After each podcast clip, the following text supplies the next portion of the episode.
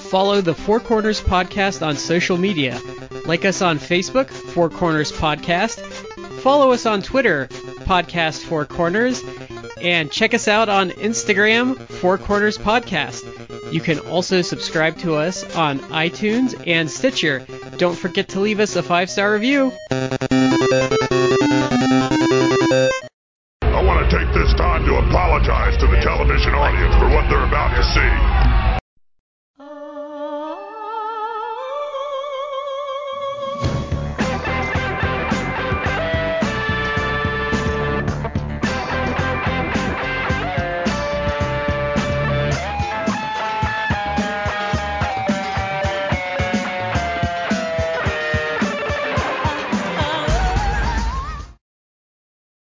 Ladies and gentlemen, welcome to the Four Corners Podcast. I'm Shad here with Matt and Brad. Guys, how are you? Uh, I'm not doing well, Shad. Uh, I'm sorry to hear under, that. I feel under the weather. I'm not sure if it's a cold or allergies uh, or something worse. I don't have a fever, so that's there's that. But I don't know. I don't feel great. I'm glad But you're I'm- still here with us. Yeah, I'm sucking it up. I'm uh, soldiering on, so we can uh, have a three-man crew here for the the show. Brad, how are you? Uh, I'm doing well. I think I think Matt has sounded worse for this podcast before. Uh, oh, I'm know, sure I have. I think so. I Yeah. think that's the case. So, all right. Well, we want to say thank you, everybody out there, for being with us for this episode. We're going to get our shout outs taken care of right here at the beginning. The first one is going to go to Collar and Elbow, with the wrestling brand, collarandelbowbrand.com. Use the promo code 4 Corners Podcast. That is the number 4, capital C in Corners, capital P in Podcast, to save 10% off your order. Are the shout out means? Matt, are you up for it? Yeah, that would be to Orlando Colón. Um, you know, guys, I heard Orlando Colón has actually uh, gone missing. Gone missing. Yes, he's gone missing, and uh, but there's a, a guy that's uh, popped up, looks just like him. Oh, Uh, really? Goes by his goes by his brother Ezekiel. God. The long That's lost a- um, Colón brother. yes. Why can't the Colóns be like the Dudleys, where there's like 50 of them? Because um, I don't think Mama center. Colón was a whore like Mama Dudley. right. That's still one of my favorite promos, and I don't even remember who did it, and I can't find it. Where it's like, it's like I see like white Dudleys, black Dudleys, like Indian Dudleys. I just think Mama Dudley was a whore. Yeah. See, I thought the story was that it was Papa Dudley was the one that got around, but Well, I think so, It's still but I mean, you're not gonna insult Papa Dudley in a promo, because that's not gonna Mhm. hurt as bad. Willie Loman Dudley. That's what really the the fact there was a death of the salesman reference in ECW just kills me every time. There were so many though, because I don't think people remember there was like dances with Dudley and like, I think there was Mhm. Dudley Dudley, There was, and there was uh, Big Dick Dudley, Sign Big Guy Dick. Dudley. yep. Spike, Yep. obviously. Yeah. Um, so anyway, that as it turns out is not actually a segue. It's just commentary on a How really How weird many angle. Dudleys were popped out into the world? but uh, tonight we're kind of having a little bit of a relaxed episode, and we're we're venturing off the wrestling path a little bit, you know, just for some fun and to change it up every now and then. So tonight, um, you know, we've ranked games before. Uh, we've um, we've you know ranked all kinds of stuff, but one thing we had never touched on was uh, TV shows, series, seasons, all that kind of good stuff. So we thought we might dig in a little bit tonight. Isn't that right, guys? Mm-hmm. Okay. Did I not come across? no, you did. It's just I got I got one small affirmation. I was like, okay, Oh. better pick back up. Sorry, Um, with me being under the weather, I'm a little, uh, as as politicians have said, I'm a little low energy tonight. So It's all right. You have to bear with me. I understand. Um, so what uh, what we're gonna do is I believe we were doing our top five, and then if you had any honorable mentions you wanted to put on, and I don't know if you guys had any, um, if you had any restrictions on how you made your list, or if you had uh, certain guidelines you needed to use. I did for mine. Um, for me, for it to go on my list, I had that it had to actually get to have a finale. You know, it it didn't get cut off right in the middle of a story arc or something like that. And so the ones that you will find on my top five list have full arcs, and sure they'll they'll drag here or there, like any show that goes on long enough to do that does. But the other thing is, I myself said that they couldn't be from the same continuity, so I could not have. I'm trying to think of the an example that that doesn't spoil something on my list, but it, it would be like I'm not going to mention it would be similar to like putting two Star Wars movies on the list, or You it's not put like TNG and DS9 on your list. Right, right. It, it would only be one from a given continuity. So that that was my restriction, but that was just on me. I don't know if you guys had anything like that or not. I I chose between TNG and That's- DS9, so um, so I kind of did the same thing, I guess. What were you gonna say, Matt? Uh, I I generally kind of did follow that. Um, although I didn't I didn't limit myself to just genre. I thought about that because actually, like limiting the number of shows that I just adore or am a big fan of, like I could really I could talk for like an hour and, and rattle off like 50 shows. Right. So uh, I thought about like, well, do I just pick like a show from a genre and then run with that? But it's like, no, I'll just go with some of my favorites. So that's kind of what I did. But I did, I did kind of follow your metric where it's like I didn't. If we're talking Star Trek, I didn't go like, well, my favorites are uh, Next Generation and D- Deep Space Nine and, and this. It's like, no, I, I just limited it to, to like one of, like you said, a continuity. Okay. I also strongly avoided things we have talked about in depth. Minus one. Because it's too it's too high on my Mount Rushmore to leave off, but like like things like Batman TAS and um, things like that I avoided Mm. I avoided Mm. on my list. I know we have talked about some stuff that I have on my list, and we weren't. I just wasn't going to go back in depth on it again. But I was just saying, you know, if it's on the list, it's on the list for a reason. So I'm gonna, I'm gonna go with it. like my uh, Star Trek, I justified saying we talked about all of Star Trek, so we only touched on each episode and some other sci-fi stuff. oh, okay. of- but like Batman TAS, we've talked about probably, I'd say Quite a bit. seven or eight times, like over the years. Sure. So, um, who would like to start us off with their first pick? Anybody oh, okay. chomping at the bit? Go for it, Brad. Okay, so my Well, list. are is- yours in any particular order? No, because my favorite show is the first one I'm actually going to list. So, Okay. um, my first one will be Mystery Science Theater 3000. Ah, a good that's that's a good pick. I didn't even think about that Now, one. Not the not the Netflix revival. I do not care for that because they talk too much. Um, Okay. They don't shut the fuck up in the theater, which is not good. And, so um, which uh, which host do you prefer, Brad? Mike? Mike? So the, Really? that's the other reason. That's the other reason I don't like the new show is because um, if you watch your RiffTrax, riff tracks feels like Mystery Science Theater 3000 without um without the movie theater stuff because most of like what makes Mystery Science Theater 3000 is um is Mike's writing, like the pacing, the um the way they approach like the comedy and stuff. But so when I was younger, I, like I, I saw more Joel early on because I think when I was a heavy watcher, they were just in like seasons like four, five, and six. So there was only like a season and a half of Mike. So I always kind of liked Joel better, but there's something like Joel's always kind of doing, um, kind of like Mr. Wizardy, like, hey kids, like let's do this fun thing. Whereas like Mike's more a problem, like the bots are. okay.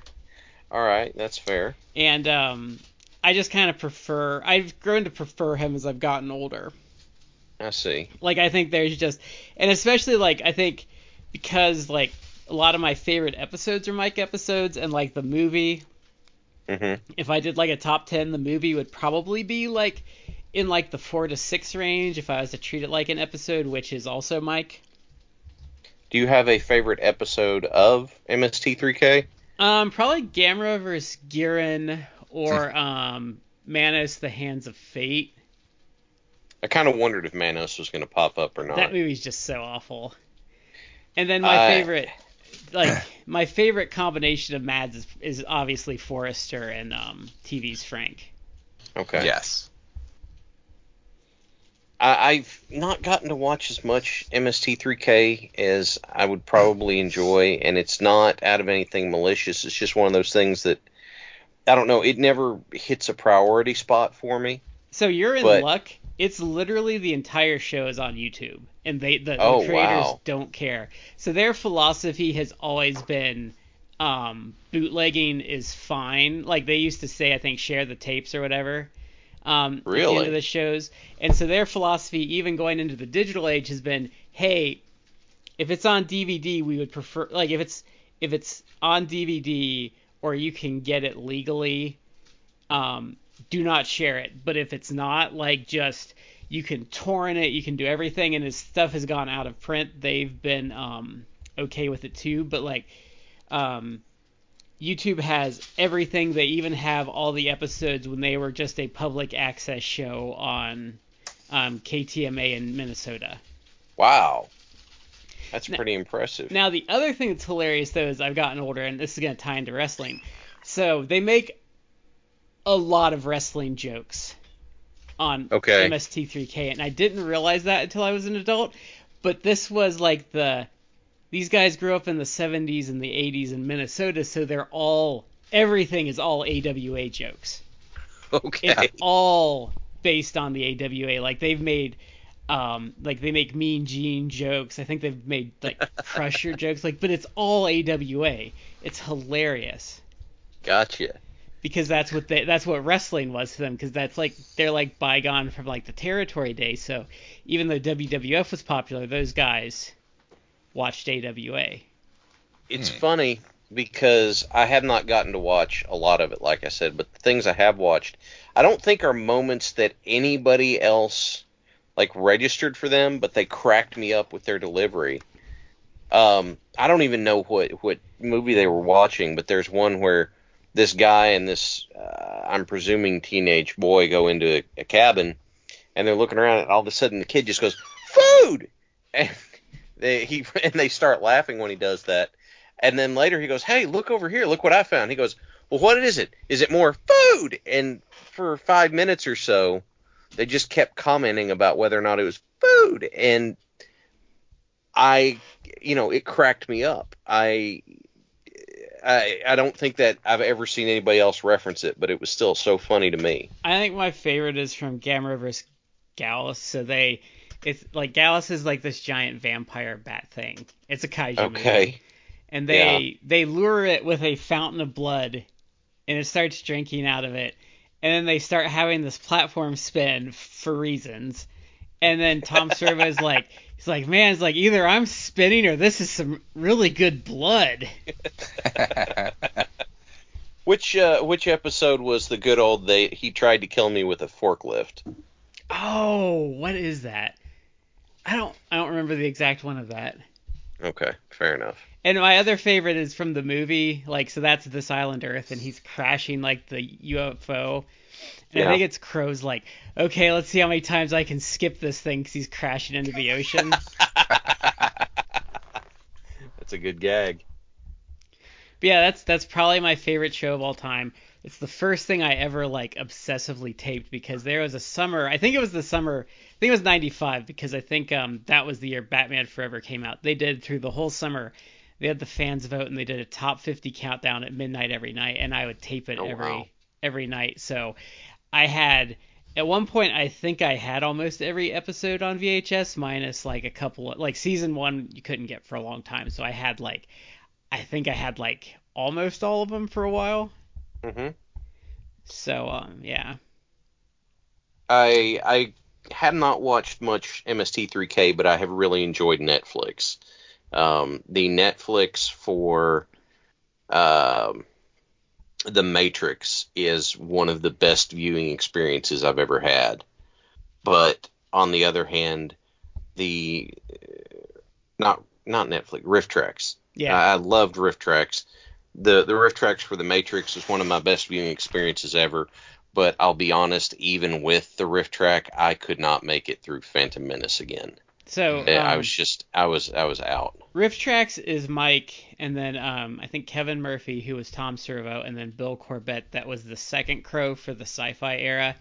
Mhm. So um, that would be true to the experience, but it's also Mike writing who wrote the show. So RiffTrax feels exactly like MST3K, like exactly like it. Um, it is watch, amazing fun. if you watch stuff like Cinematic Titanic, which is like some of the original cast doing stuff, it doesn't feel the same because Mike's not writing it. And so Right. that was like when they re- when they brought the show back, I was like, okay, well, who's writing it? And it wasn't Mike, and I'm like, no, Mike, like no, no, Watchy, because to me, like he's the heart and soul of it, like with his writing. Because even if you mm-hmm. watch like the early stuff before he's on staff, like it doesn't feel mm-hmm. right. Like the pacing's wrong, like the style of humor is wrong. It's just he's everything to the show, writing wise. Just just doesn't hit quite the same. yeah. That's fair. I uh I watched a bunch when I was younger, like when it was actually on like Comedy Central. Um, and I I didn't watch as much when it ended and it came on to like the to Netflix and things like that. I haven't really kept up with it, and I've seen none of the most recent stuff where they brought it back, which to me it's like I, I kind of feel like Brad. It's like I don't know if this I don't know if I would consider this like true I don't. MS yeah MST3K. I know they're like, involved with it and they push it, but like they talk too much because they're afraid to be quiet. Yeah. They think the audience is going to lose interest, but but like I said, if you go on YouTube and look up MST3K episodes, like Best Brains Inc. has put a lot of them out there, but there's Mhm. just lists that have like all the shows because Wow. they, because you're allowed to post it on YouTube and they won't copyright strike you. Hmm. Wow, that's really cool. I, I appreciate their their approach. Then, if it's if it's not available for purchase, then they say you know then it's available for sharing. I, I really do appreciate that. Well, because some of the stuff they did, like Gamera and Godzilla, they had trouble putting that stuff back out because they got Godzilla when the license meant dick, and then Yeah. the license got really expensive, and then they had trouble yeah, putting that back out, and like they had to wait for like the guy that had the rights to Gamera in the United States for a long time was pissed at them and wouldn't let them have the rights, and they had to wait until the rights shifted to someone else to put the episodes back out for DVD. okay. Isn't that the one that was like the the catchy jingle? Gamera is really neat. Gamera is full of meat. Yes. We are eating. We are eating Gamera. yes. That also has one of my favorite ones because that's from Gamma vs. Guiron, so that's my favorite episode. And um, this cop is chastising them, and like they sit like at the bottom of the screen, so sometimes they do weird stuff. But like this girl's like kind of half off screen, and Crow's and this cop's like chastising them, and Crow's just turning to her. He's like, shame, shame, shame, like the whole time. It's hilarious. And so, but Guiron is like a giant. He's a giant like four-legged creature with a huge nose like that's a knife. So they just have like a time with that, like the whole time, like they just rip on it. All right. Well, that's a good choice, Brad. And and now that I know it's on uh, on YouTube, I'll try and and you know get that ball rolling a bit. Uh, Matt, do you have one you'd like to throw out? Uh, like I said, I have like a bunch of shows that could go in this. Um, Uh huh. But since Brad's show is like a comedy, uh, like I said, I, I didn't I didn't hold myself to like just one genre. I I, I kind of wanted to have like a mix, and I'll go with one that I, I like is a in the comedy genre. Well, actually, Mhm. there's one I'm gonna pick later that's could be considered in the comedy genre, but um, I'm gonna go with one that I think. Let me think. Should I choose this one? Uh, I'll, you know what? I'll choose it just because I don't want to do too much of one later on. So, uh, it's a, it's actually from Comedy Central. It's not. A, it didn't originate with Comedy Central, but Comedy Central syndicated it Mm-hmm. um, in the 90s.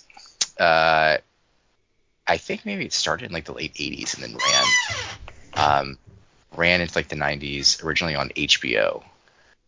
Uh, and also with the CBC, it's a Would Canadian. it, would it have um would it have Booker T's theme music and a skit yeah, in it? yes, it does. Oh, there was a movie too. I don't rem- I don't think I've seen the movie though. I saw the movie years ago, and I remember liking it, but I if you asked me like the plot of it, I I couldn't quite tell you. It's You know- been it's been literally like like ten plus years since You, I've seen you know it. what I still remember and I think was a brilliant series finale is they do the series finale and the end credits is them all laying in graves and getting buried alive. hmm And then uh, Scott Bellini, uh, who is like a long time running joke, is like a big fat uh, naked dude wearing a towel. Like he walks over their graves and like dances on it, and he goes, "Oh, so glad that's over." Because he would he would pop up uh, in his towel uh, throughout the show, um, many episodes of the show. He just he'd be like a this running sight gag. I also Uh, liked um the the skit where the guy that would like crush people's heads like got his fingers Oh, yes. broken and it's like him retraining his fingers to do it. Uh, we are of course uh, referring to Kids in the Hall. Kids in oh, the Hall. it's such a good. it I, I feel like nowadays since the show is like over 20 years old Mhm. um when they like 25 really it was probably like Oh 25 no, it's years no, ago no, no, no. It's like 30 years old. It probably is but it's been at least it's been i would say it's been at least 25 years since it ended Mhm. um and it was i think it was produced i'm not mistaken it was produced i think by uh lorne michaels who of course is uh the the the brains behind uh, Saturday Night Live. Um, Mhm. Saturday Night Live, I don't feel has been great for like many years, but uh, Kids in the Hall was like fantastic in the 80s and 90s. Yeah. and uh, it had several uh, guys who then went on to do other really good stuff. Um, uh, Dave Foley, for example, he was on uh, News Radio. Uh, Bruce Yeah. McCulloch, uh, Kevin McDonald, Norm. Uh, who else? Bruce McCulloch, Mark McKinney, um, Dave What? Foley, Kevin McDonald, and Scott Thompson. One of them ended up on SNL for a while. So it ran from 88 to 95, so it's like Mm. 34 years old. Because I was going to say Yeah. the movie itself is 26 years old. Yeah. My uh, favorite Kids in the Hall thing. Uh, it, it was it was a super short little skit, and I don't know why it tickled me as much as it did. But it was the skit about the guy who has a disorder so that everything he says sounds sarcastic. Oh yeah, I remember that one. he says he goes everything i say sounds sarcastic it's not anything i can control it's very difficult for people to understand You know, I don't think getting so um, mad at him I think I think that show would get someone canceled nowadays. Oh, absolutely. Yeah. yeah I think that would. show has is a big reason I ended up with such a warped sense of humor. Yes, probably. You know, because because they would double dip on that. Because you get Kids in the Hall and usually Absolutely Fabulous was um, attached to that, which I didn't like so much as a kid, but I rewatched as an adult and I thought that was hilarious. yeah Uh, I didn't like it as a kid. Um, I haven't gone back to that one, so I don't. I It don't makes a lot more say. sense as an adult. if we're getting into British comedies, there's like a bunch obviously that is really good. Uh, but one that's kind of underappreciated is uh, Garth Marenghi's Dark Place. that's I think it's only did like a like a handful of episodes. Most But of their that's a stuff, one. like I mean, like IT Crowd, which I love, only has like 25 episodes because they, Mhm. their seasons are so much shorter. Because I think the British Office is only like six episodes, isn't it? no, Uh, it's more than six but it's only one season I uh, no, I think it's like I think there's Didn't they have, like, specials, two? there? I feel like there was like 12 or 13, but there wa- it, it there was like a, a Christmas special or something like that. Mhm. I personally feel like the British one is is much better, and It's a I little understand too that. mean for me. I I understand like the American Office ran for like seasons, so there's way more Yeah. content. Um, I do think that Ricky Gervais is like a very very funny person. He's a he's a really good comedian. Ricky I- gervais was instrumental when they started the american office for pushing for them to go their own direction Mhm. instead of just being don't make it too much like us because number one this won't fly in america and then number two um, if you're wanting this to be a long running thing you have to make uh, all of the characters at least somewhat likable like it there's lots of places to get this stuff but it's really fascinating to hear that a lot of the changes especially coming up from season two onward were things that uh, Ricky Gervais and um, who was the other name attached to it that I can't remember right now? It's the it's the guy that's always attached to his stuff, isn't it? Yeah, it's not Stephen Fry, is it? No. I, I can't so. remember who It's it is. not but Martin. Is it Martin Freeman? Maybe. That sounds But- about right. They said that you have to do it differently here. If for no other reason than in America, if you're bad at your job for as long as um, whoever the original boss was from the British version, if you're as bad at your job as he is for as long as he is, in America, you'll actually get fired. But I think So- I don't I, I don't compare them anymore because, like I said, the American one kind of became its own thing. Like they really only share the name. yeah. But my favorite from the American one, um, it's the Halloween episode where someone's kid was there, and um, Dwight had dressed as Kerrigan, Oh. and they were bitching about the accuracy of the costumes. Like I couldn't bring knives to work or something like that. It's like, 'Cause what? he, he was Zerg Kerrigan, and like there was a whole thing about that. Well, when he first came in, he had all these butcher knives attached to the costume, and Toby made him take them back to the car. Yeah, I think it was Robert California's kid, which was yeah. James so. Spader, honestly, just cracking me up. By I'm convinced just goofing off the whole time. But um, but Kids in the Hall is a lot of fun, and Yeah. as a as a, a contemporary fun side, and this is a conversation I had with friend of the show Justin. Um, hmm on Amazon Prime, I started watching a show called Last One Laughing that has a bunch of Canadian comedians that are all put together in a room. And in a room is kind of a misnomer, but they have six hours, and whoever is the last one to laugh gets a hundred thousand dollars for a charity of their choice, and Dave Foley's in it. Mm. Um, so Dave Foley, names you would probably recognize that are in it are they're the the biggest names that are in it were Dave Foley, Colin Mochrie, and Tom Green, and Caroline Rhea, and it's a lot of fun to watch. So if you want to see Dave Foley be very Dave Foley, Hmm. I'm looking on Wikipedia. They are alleging that Kids in the Hall is actually going to return to Amazon Prime Is it gonna be Wow. with new original episode with new episodes. Um, but they announced that uh, like in 2020, so I imagine like things got delayed a bit with the pandemic. But assuming it's still happening, um, that would be fun to watch. I, It I'm, would. I'm going to be cautiously optimistic. Like I've gotten really cynical about bringing these old shows back. Like if Oh, they're gonna neuter the humor, it's not gonna be because that was the thing. Um, and why it was so risque at the time because you know um the acceptance of like gay people wasn't as strong back then, and it, it is very. If you if you've never seen Kids in the Hall, it's very gay. like very homoerotic. Like the the humor is very gay centered, and it's Mhm. very much meant to make you uncomfortable. Because Scott Thompson is like a gay man, Mhm. Yeah, and he's an was- he's an out gay man. Yeah, yeah. and he was at the time too. I don't. Was anyone else on that show? Uh, I don't think so. No, but so if, if you've never seen it before, like it's very different Mhm. because it's like I said, it's very. I don't know if homoerotic's the word that I would use for it, but it's um. The humor is very different. yeah, it, Mhm. that's a good way of putting it. Hey, uh, Brad. Yeah. The fashion of Valencia, the colors of Rio, the mystery He came from the Fidelas of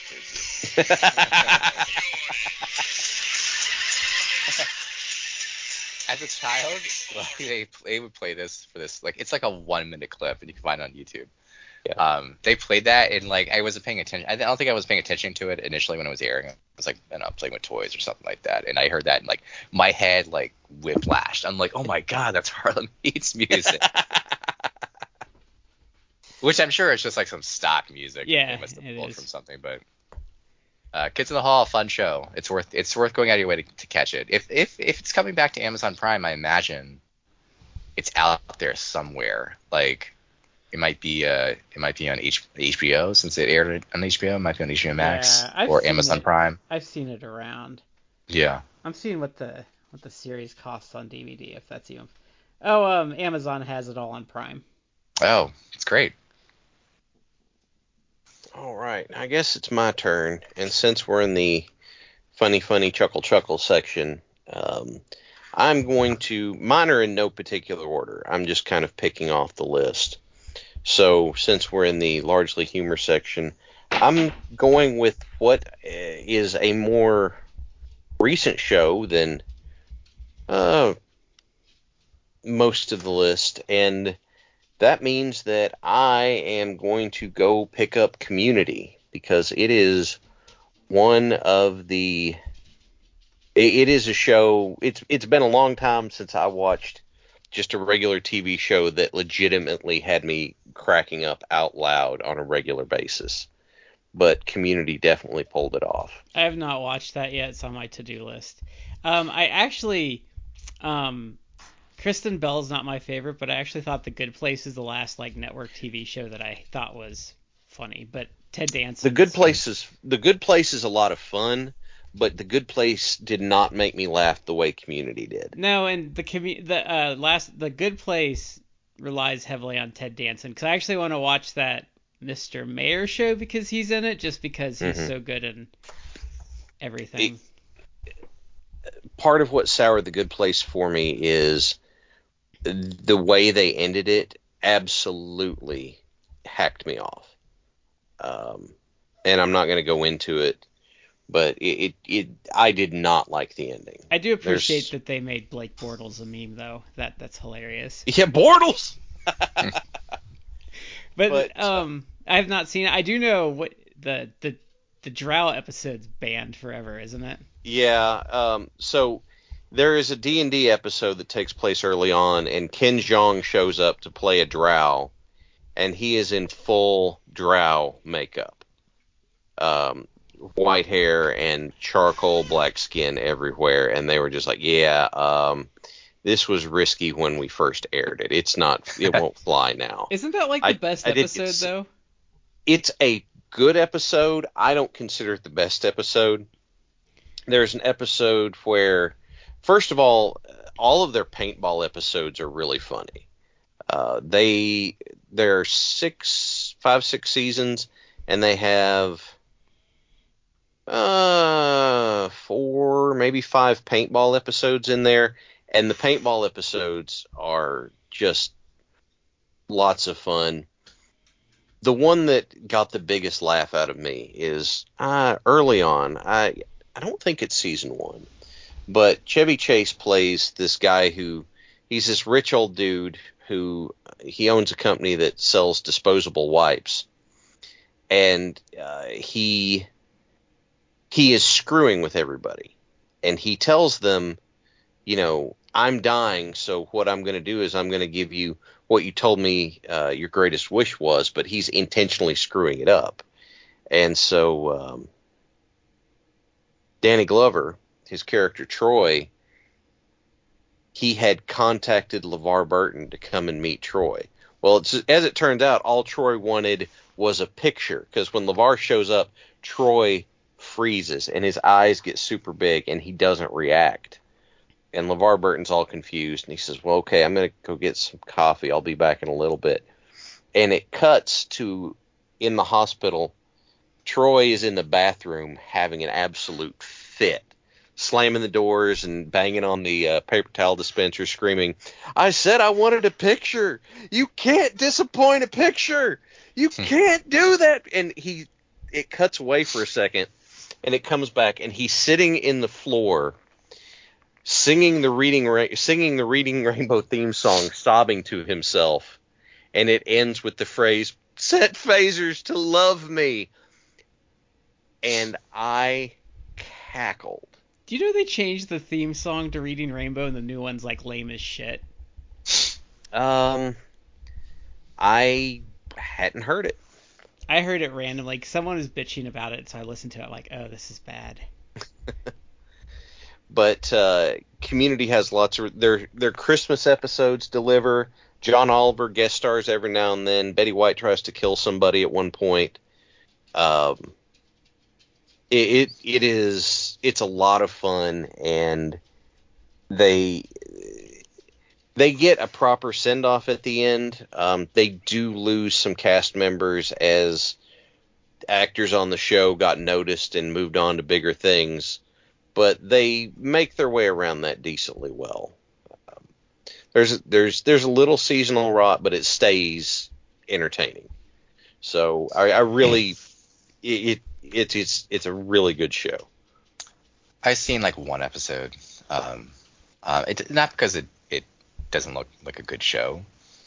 Uh, I just never watched it when it was on, and I Mhm. haven't uh, had a chance to actually like start watching it from the beginning. It's all Um, I will Netflix say this. now.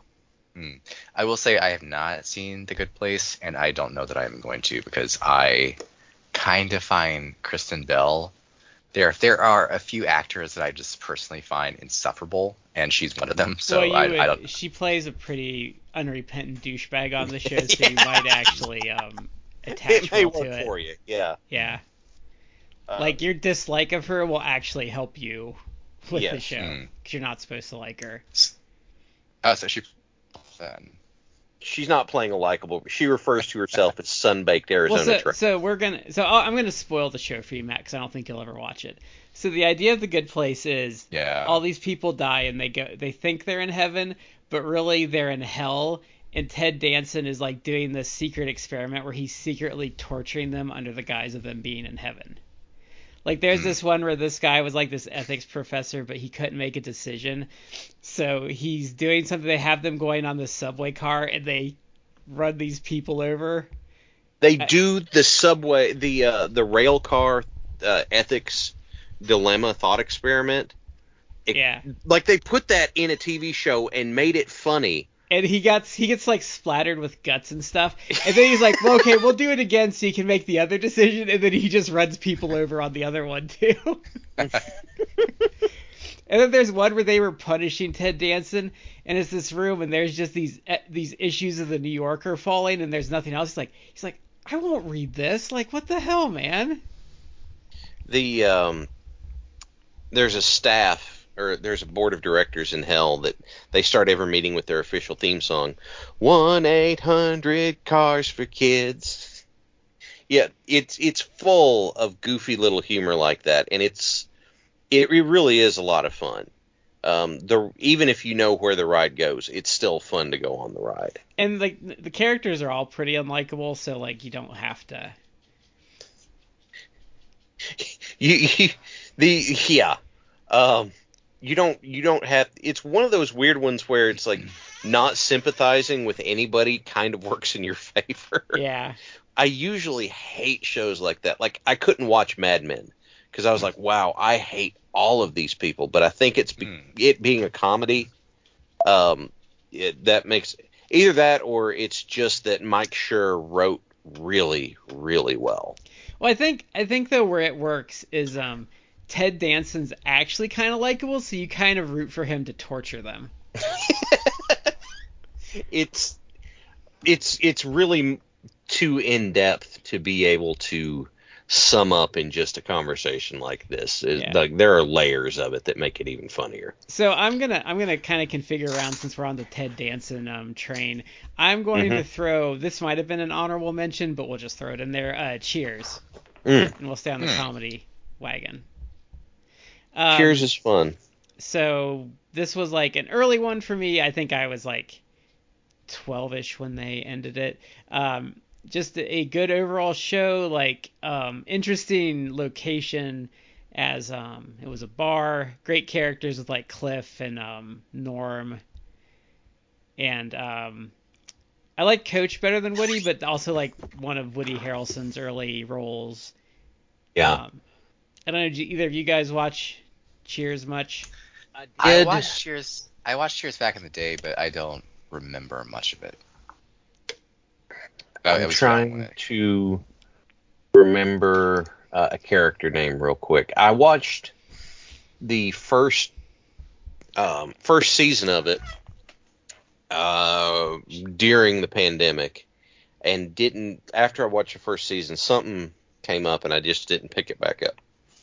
But one of my favorite characters, uh, in terms of just just watching the show, was the he was not a regular, but he was a recurring character, and that was the the con man played by Harry Anderson. Oh yeah, yeah, yeah. Um, I I enjoyed him I also quite a bit. it's not on my list, but since we talked about Harry Anderson, um, Night Court was a delightful romp back in the day. I like that show. Yeah. Um, because that had Richard Moll, um, John Larroquette. Uh, that's that's a really underrated show. I feel like doesn't get its due anymore. I I think that what happened with Night Court is that they just kept running it at night, and so people like in time slots when you're like, oh well, nothing good runs in this time slot. So, but it, it's still it's still a good show. And it has a cameo by Wile E. Coyote in it. It does. You're right. because he gets convicted for chasing the Roadrunner. He's in it for like literally. Oh, and um, Brent Spiner's in it Mm-hmm. because they're recurring like cat like uh trial people. Yeah. Because there's because I remember there's one because it's really funny where it's like they were talking about their inheritance and um John Larroquette's like, oh, is it like twenty dollars in Necro, Necco wafers? And he's like, he's like, no, it's two hundred thousand dollars. Like we ate the Necco wafers. So uh, the uh, one thing that I, I enjoyed about Cheers was a story from the casting call where uh, John Ratzenberger showed up to audition for the part of Norm and he wasn't getting it, so he went outside, thought about it, went back in the room and pitched the idea of Cliff to them, and they liked it so much they added him to the cast. Which that the fact that he pulled that off, I just love that he pulled off convincing them to add a whole new character to the show. I just thought that was wonderful. You know, speaking of sitcoms from that time, so it blew me away. So you know the dopey assistant Dauber on um, Coach? Yeah. Do you know he's Yeah. Patrick Star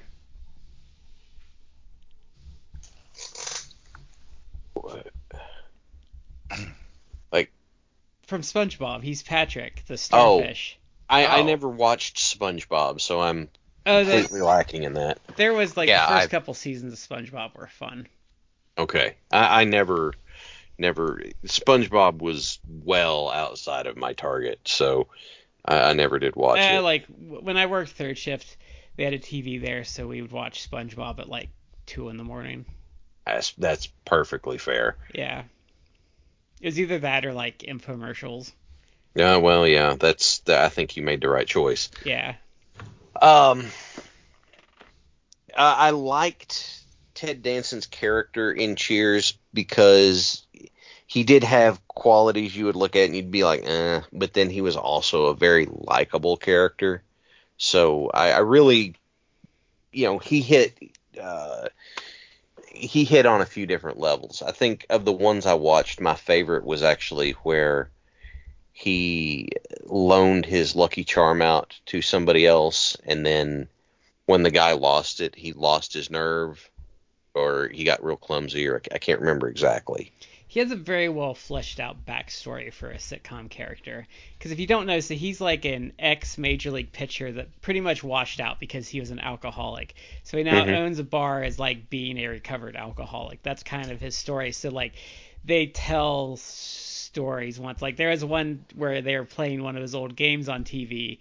So he had like all these people come to watch it in the bar, and then like um Rhea Perlman's character's like, hey um you know that's the game where you're like really blitzed and like attack the mascot, and he was like, oh Yeah, he he uh he realized he owned the bar, but he never remembered buying it.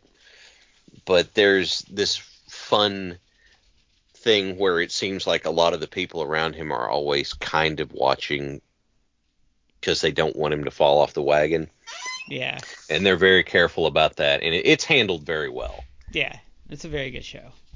Now, I'm I'm gonna jump in here real quick because since you pulled up Cheers, that gives me an opportunity to segue into my other haha funny pick because there's an episode where the creator of Cheers cameos and uh, they look at him and they start making all these references to Cheers in front of him and he sit he's sitting there and he looks at him and goes, "Yeah, I got it, okay?"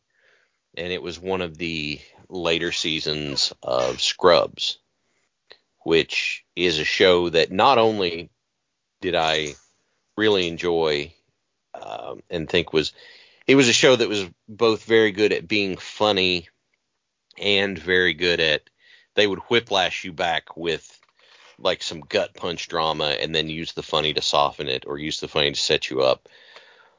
But it was also a show that a friend of mine uh, loaned me the the run of it. He had copies of the whole show, loaned it to me when I was in a very very bad place mentally, and it was the um, it was the show that actually kind of helped me hang on because I was able to look at that and go, I know how that feels, but at the same time also be able to watch just a unrepentantly silly episode and enjoy it, and it helped brighten my day up a little bit. So It kind of dabbles a little in like Family Guy humor on like a small level, doesn't it? uh, Right, it gets absurdist sometimes, but it doesn't stay there. There's usually a snapback. You know, they they can get goofy and absurd when JD does daydreams, but then he's got to snap back to reality. Um, and it has some, oh gosh, just some real gut punch lines. Um, uh, where do you think we are? And um, that that's usually the big one. And the music choices on it were so the the biggest problem with watching it on Netflix or wherever you watch it is they don't have the rights to the music in the streaming. So if you can get your hands on the DVDs Do or they handle as badly as um, WWE Network does? it's not that bad, but the music plays into or accentuates the scene super well.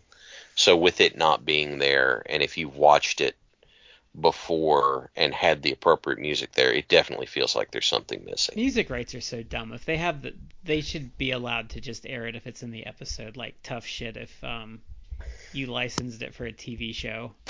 I mean, music rights being dumb, I think, is a well-established thing. Well, yeah, but- But if if you haven't heard the WWE Network ones, like the volume goes like way down and like they chainsaw that new that new music in like with the subtlety of a sledgehammer.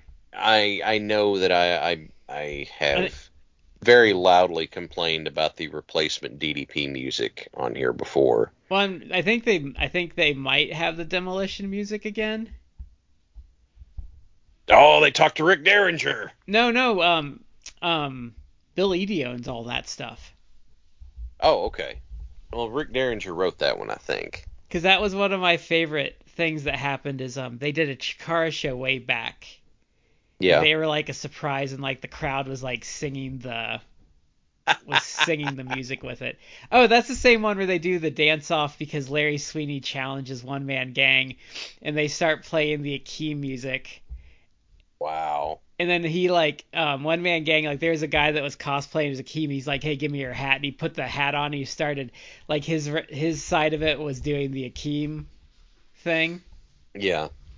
which was At hilarious. some point, eh, when Chikara was around, I never could get access to it. So at some point, I'm going to want to go back and try and find it.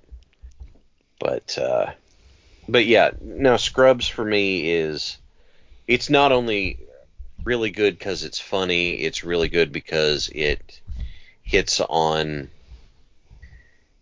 very identifiable feelings you would have for people working in a hospital and from some folks I know that work in the medical profession. Most of them don't watch medical shows, but from what they have watched, they have told me that Scrubs is the most true to life of working in a hospital. Did they pull a? Did that is that the one that pulled a Buffy where it came back for one season too long? The network made it come back for one more season. Um, season, if they had called it Scrubs Med School like they were going to, nobody would have complained. Uh, but the the network uh, pulled a power move on. I'm like, no, it's Scrubs season nine. It's like, don't do this. And most people, myself included, don't count season nine as Okay. a season of Scrubs. The the series finale at the end of season eight is, I think, one of the best. It's filled with great callbacks and old guest stars and references, and it it just it it wraps up the arc of the characters at that location just super well. Yeah, Buffy Buffy did one too many seasons. They should have Okay. ended it with I don't know, season five or six. I don't remember. Whichever one where Willow goes like cuckoo bananas. Well, Scrubs tried to end it there, and the Oh. network drug them back. So. So yeah they it's it's it's really good zach braff does a good job Faison, donald Faison does a good job sarah Chalke does a good job um i can't remember carla's uh actor's actress's name uh john c mcginley does an amazing job um dr kelso I can't remember his name either. You you would think I would have looked this up before we started, but I forgot. They all do such a great job and have so much fun. And God God rest his God rest his soul. Sam Lloyd as Ted is always funny.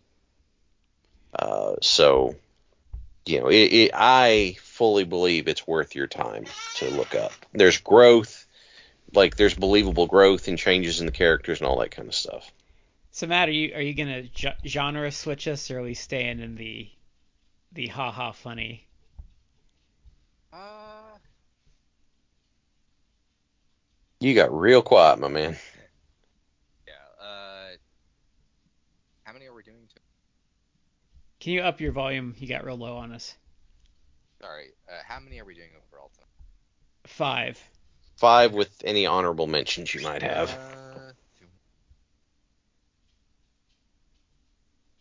Uh, you know, I'll I'll actually. There's many I could pick from again. Like so, these are five of my top favorite, but they're not necessarily my top five favorite of all time.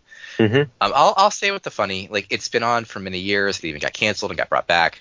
Uh, some people like don't like it. People think it's like washed. It's kind of played out. I still find it entertaining. I, I still feel like they have uh, good stuff on it. But Family Guy, No. uh, okay. Family Guy is uh, it's probably like one of my favorite uh, kind of adult uh, animated humor shows out there. So it's been on forever. It's been on like 20 plus years at this point. Yeah. Um, it's probably been back. It's been back like 20 years. 20 years since they brought it back from cancellation. I think but like 17 years. It's getting close. Yeah. yeah, I, I just I enjoy it. It's a it's a show that I've I've uh, like really liked. They have so many episodes, uh, and I mean I've seen probably most of them or all of them. I But gave it's up like a- somewhere around like 2007, I think. It's a to me it's a comforting show. It's like I can throw out an episode and just and have it on the background and enjoy it uh, while it's playing. So it's a show that I really like. I Um, did I did enjoy the movie though. They did a movie for Family Guy. Yeah, I remember the one where like Stewie time travels. That was originally like a DVD, like oh, I I, didn't know that. because he like travels back in time and like tries to get his like future self to um score with someone and it's like I'm sorry that's never happened before. What the 30 minute like the 30 seconds of sex or the 30 minutes of crying afterwards. yeah, I remember that. Yeah.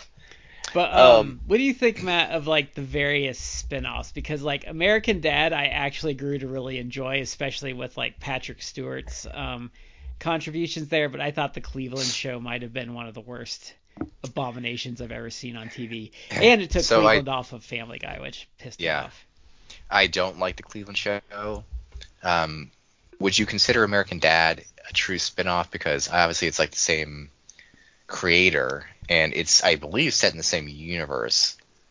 Uh, but uh, I don't know that I would. It's there's not a lot of interaction. No, because it's I- so American Dad's weird because I honestly it got greenlit and then they brought Family Guy back, so I actually think um what he originally did was palette swapped it so he could just kind of bring Family Guy back with some tweaked humor and um Mhm. but like the family's essentially the same. They're Yeah. just kind of palette swapped. I think it's fine. Um, it's not my favorite show, but I think it's it's inoffensive. Um, I haven't seen a lot of it. I've seen some, but Cleveland Show I did not care for, so that I don't have good things to say about it. Um, to me, it's really just I still watch Family Guy. That's like the that's of all those properties, like that's the one I'm gonna watch. Yeah. Um, I do still think that they have like I, I would agree probably that the quality has gone down with Family Guy in the sense that there's about 20 episodes per season nowadays, and in that 20, you're gonna get like some filler stuff. So not every episode is gonna be a banger. It's Um, not as bad as The Simpsons, though, right? Oh no, God no, no. I still think I still think overall Family Guy is funny, and even epi- in episodes that aren't like the best, like you will have like running gags or something that's just hilarious. Uh, there was one I think from last season um, where there was a running gag with Meg throughout the episode, Mhm. where Stewie goes like, "Oh, I, I think that like Meg can't be left alone, like legally." She did something, and they never are. They never like elaborate on what she did, but basically like when she was with the family, every time she would like wander like down the hallway or wander outside of something, they would all freak out. It's like Meg, Meg, Meg, where's your buddy? Where's your hallway buddy? it's like it's just like this running gag that they never fully explained, but Yeah. they just ran with uh, periodically over like three or four scenes in the episode, and it's like that to me like that's like the absurdity of Family Guy that it to me I enjoy. I still like stuff like that when they, they'll do something that's like just silly but works. So I also think like they they just touch on it every now and then for gags, but like the fact that Peter and Lois are like into super like kinky sex is also hilarious.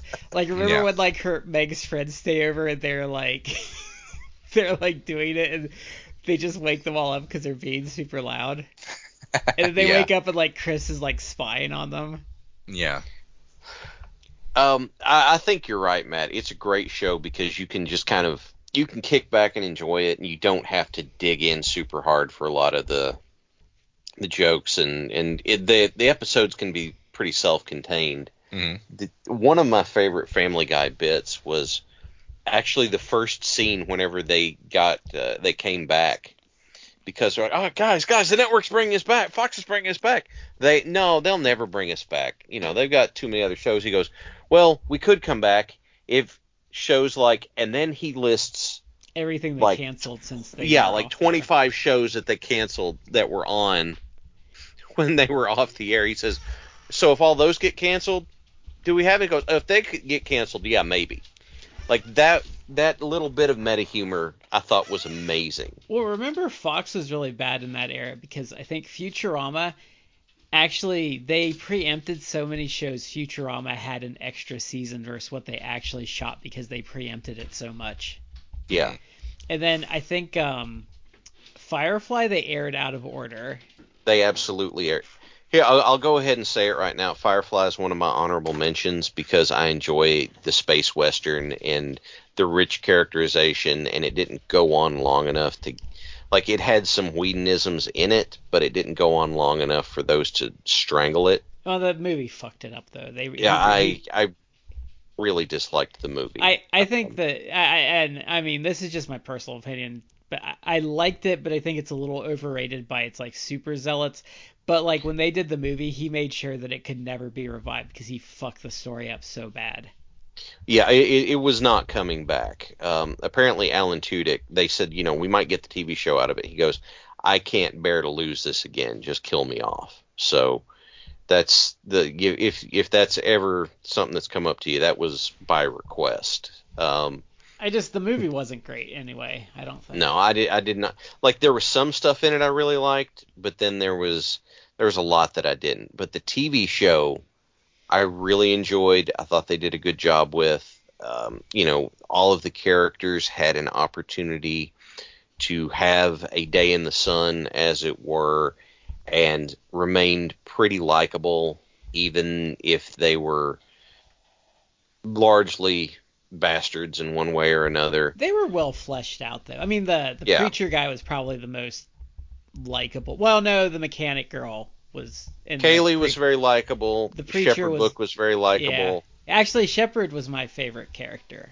from the Shepherd show. Book was great. Uh, the Wash was was a lot of fun. Like I like all of the characters. The only characters I don't like, oddly enough, is I, get- I get tired of Rim- River and Simon if I do a binge watch. But River, I didn't You care know, for. You, you get over it. I mean, they they had an arc in mind, and Rivers complete bonkersness was going to be resolved eventually, but they didn't get there. So, you know, we never got the payoff for that particular thing. But even in the episode Jaynestown, Jayne being a self centered dick came back around on him and made him sympathetic, and you kind of liked him. Who, so um, what was the character's name that played Steve the Pirate in Dodgeball? That was Wash. That was Alan Tudyk. Okay, okay. So it, for an honorable mention, it's great. It does not make my list because it got canceled early um, and It needed, didn't get a full arc. and it need it like I think I think with three or four seasons it would have like lived up to its potential, but like they just never got the. They laid the groundwork in a just fantastic way. The world building on it is the world building is excellent, and they do the world building without doing exposition in your face. The world building comes across very naturally, but it's not going to be revived because you're not going to get all the actors back. And now Joss Whedon is outed as a Yeah. complete and utter douche. Well, no, I, So- I mean, didn't they say um, wasn't he not allowed to be like alone with Michelle Trachtenberg when she was like an underage girl on Buffy? Yes. on Buffy. Yeah, oh. they never came out and said why, but you know, just any kind of implication that could come out of that, nothing about that's good. Well, and and Charisma Carpenter blew him up really bad, and I've never seen her really be a problem, so I kind of tend to. yeah, someone who does not have a history of being an issue, making that case, uh, it, it it's the opposite of, of Big Swole bang, bagging on AEW. You know what's funny is um, do you know Xander had never been an actor before that?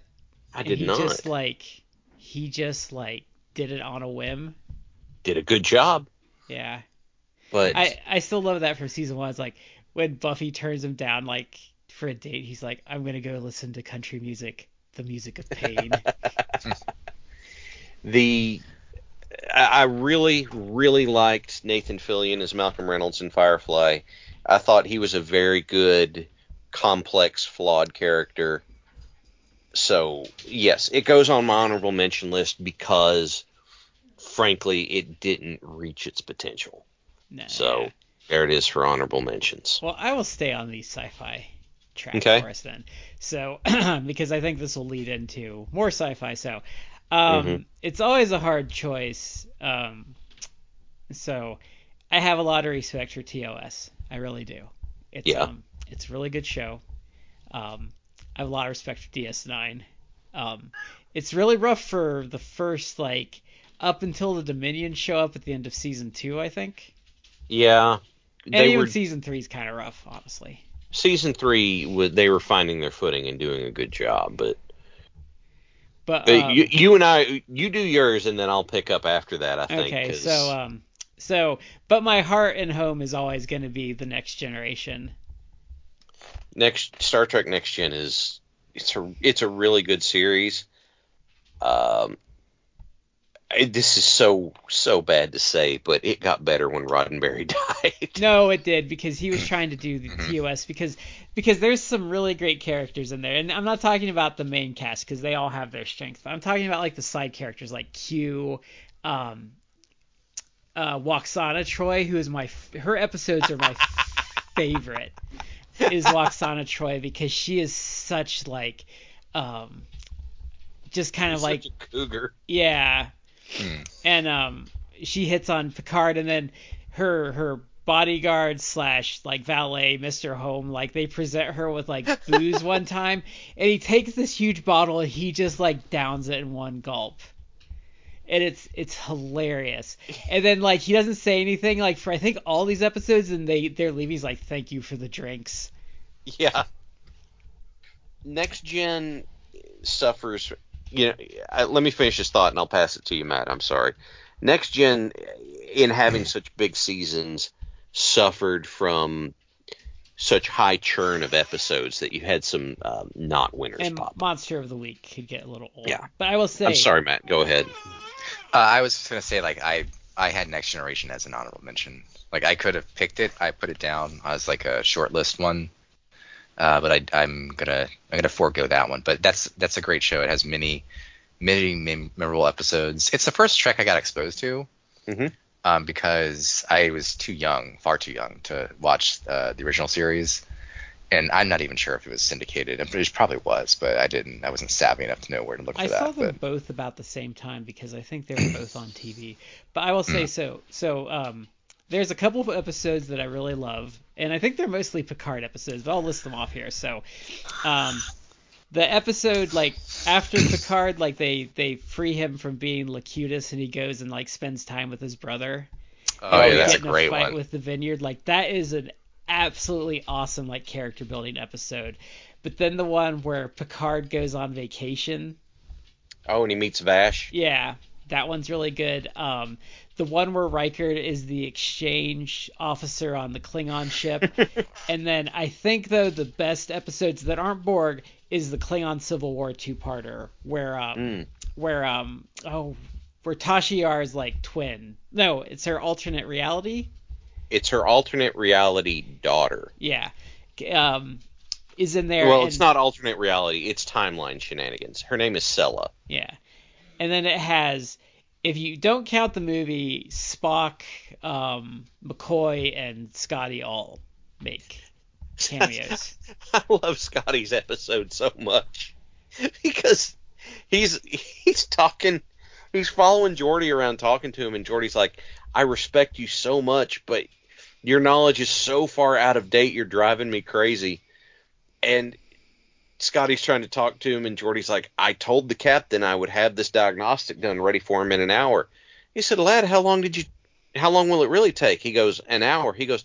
You'll never get the reputation for being a miracle worker if you tell the captain how long things really take. Didn't they have to get him like real booze because he um because wasn't he like just like taking this like thing of like whiskey they found him somewhere? he he went to 10 forward and he was trying to to drink stuff there and everything Guinan gave him he's like uh, this ain't doing it. And Data explained synthahol to him and he's like okay give me some real stuff. And Guinan pulled this uh, green bottle from behind the bar and got him jacked. And so he um, goes to the holodeck. al- so also the episode where Q becomes a human is is excellent. It is that that's where the Picard facepalm meme comes from Yeah, and but I love how I love how Data does all this stuff for him. And he's Mhm. like, I don't want to be human. He's like, No, I'm not gonna curse you with that. And he lets Data laugh. yeah But that's, I a- also, that's a very nice moment but also, Guinan is probably Whoopi Goldberg's best role like ever.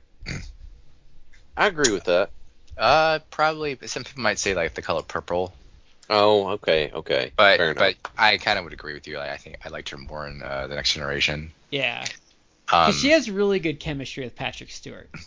yes, she has really good chemistry with about everybody in the cast. yes. But they, she has There's- something special with Patrick Stewart. Like, That's true. She uh, there's a at the end of um, Best of Both Worlds Part One, where Riker is now the captain, and she comes to talk to him, and she's telling him, "It's like you're going to have hard decisions to make, and this is what you're looking out for, and that sort of stuff." And you don't have Picard to cover for you. It's this great um, character building moment for Riker, who incidentally was my favorite character on the show. Um, and between the two of them, it's right. But there's one other one that's right up there where Riker is trying to teach Wesley how to talk to women, and so he starts flirting with Guinan, and Guinan's just you know going beat for beat with him until Wesley's like, I don't think this is my style, and Guinan looks at him and goes, Shut up, kid, because she's so into it. yeah. but also, it's another great character moment. But I don't remember the episode. But the one where Data became captain and Worf was his first in command. And Worf like kind of mouths off in front of everyone, and Data like just dresses him down in like the like his, the captain's like ready room In or the ready whatever. room. And I'd he, have to go find that one. and he's like, and it's really great because Data's like, he's like, do you ever see Riker do this? He's like, no, this is your job. And he's like, I'm sorry if we ended our friendship. And Worf's like, no, I'm sorry, like, if I did. But it's like a really great like Data just lays into him. hmm I feel um I feel Picard got like the best character stuff. Hmm Uh, like uh, Darmok is a classic example. Oh, that's Yes. a great episode. That's so powerful. Like Darmok, Yeah. Jalad, Tanagra, Shaka Sh- when the walls fell. There you Yeah. go. Uh, and another one that comes up a lot, um, which I agree is like incredibly powerful. Like it's, ju- I mean, it, Patrick Stewart is a, it's an absolutely fantastic actor. Not really, not really sharing too much there. It's uh, obviously he is. He's classically trained. He does Shakespeare. Like he's uh, just fantastic. But He and Ian Yeah. McKellen are like best buddies. yes, Yeah, uh, I Chain of- think um didn't Ian McKellen tell him not to take that part, or was it was it Somebody Professor did. X? No, I think Ian I'm McKellen sure. like fessed up like in some YouTube video, like yeah, I told him not to take that. Like It was more than just one person telling him. But what were you saying, Matt? uh, the episode Chain of Command, like so powerful too. There are four lights. Yes. And he's like- oh gosh. Like they did, there was some strong, strong writing on that show. Yeah, And there's some good Yeah. comedy in it too. Yeah. that's true. Like There's um when Riker makes them eggs and they're all like, "Oh, this is disgusting," and Worf's like wolfing it down. He's like, "What? It's delicious." eh, they're all like, uh, yeah, and Riker's like, yeah, I picked these up at the last starbase. Maybe they didn't keep. And they look at Worf is seriously just shoveling it, and he just looks up at him and goes, "Good eggs." You know, Yeah. Worf gets these wonderful deadpan deadpan moments. The problem is Worf gets chump shotted so much. Yeah. And um Picard accidentally calling Barkley Mr. Broccoli on the bridge. Barkley was a fascinating character. Yes, his episode with the, the his holodeck addiction was really good.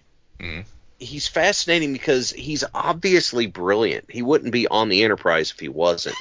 But he's so socially awkward that it, they they basically years before it was approached this way, they're like, "Yeah, we've got someone on the Spectrum working on the Enterprise, and it's really weird how he interacts with people."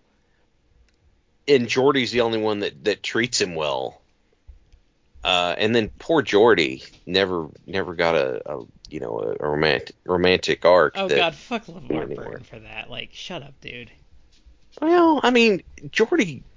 ah, Not every character needs to have. It's it's it was it was not like that kind of show. He did not need a romantic. no, he didn't. But it, it would have been the.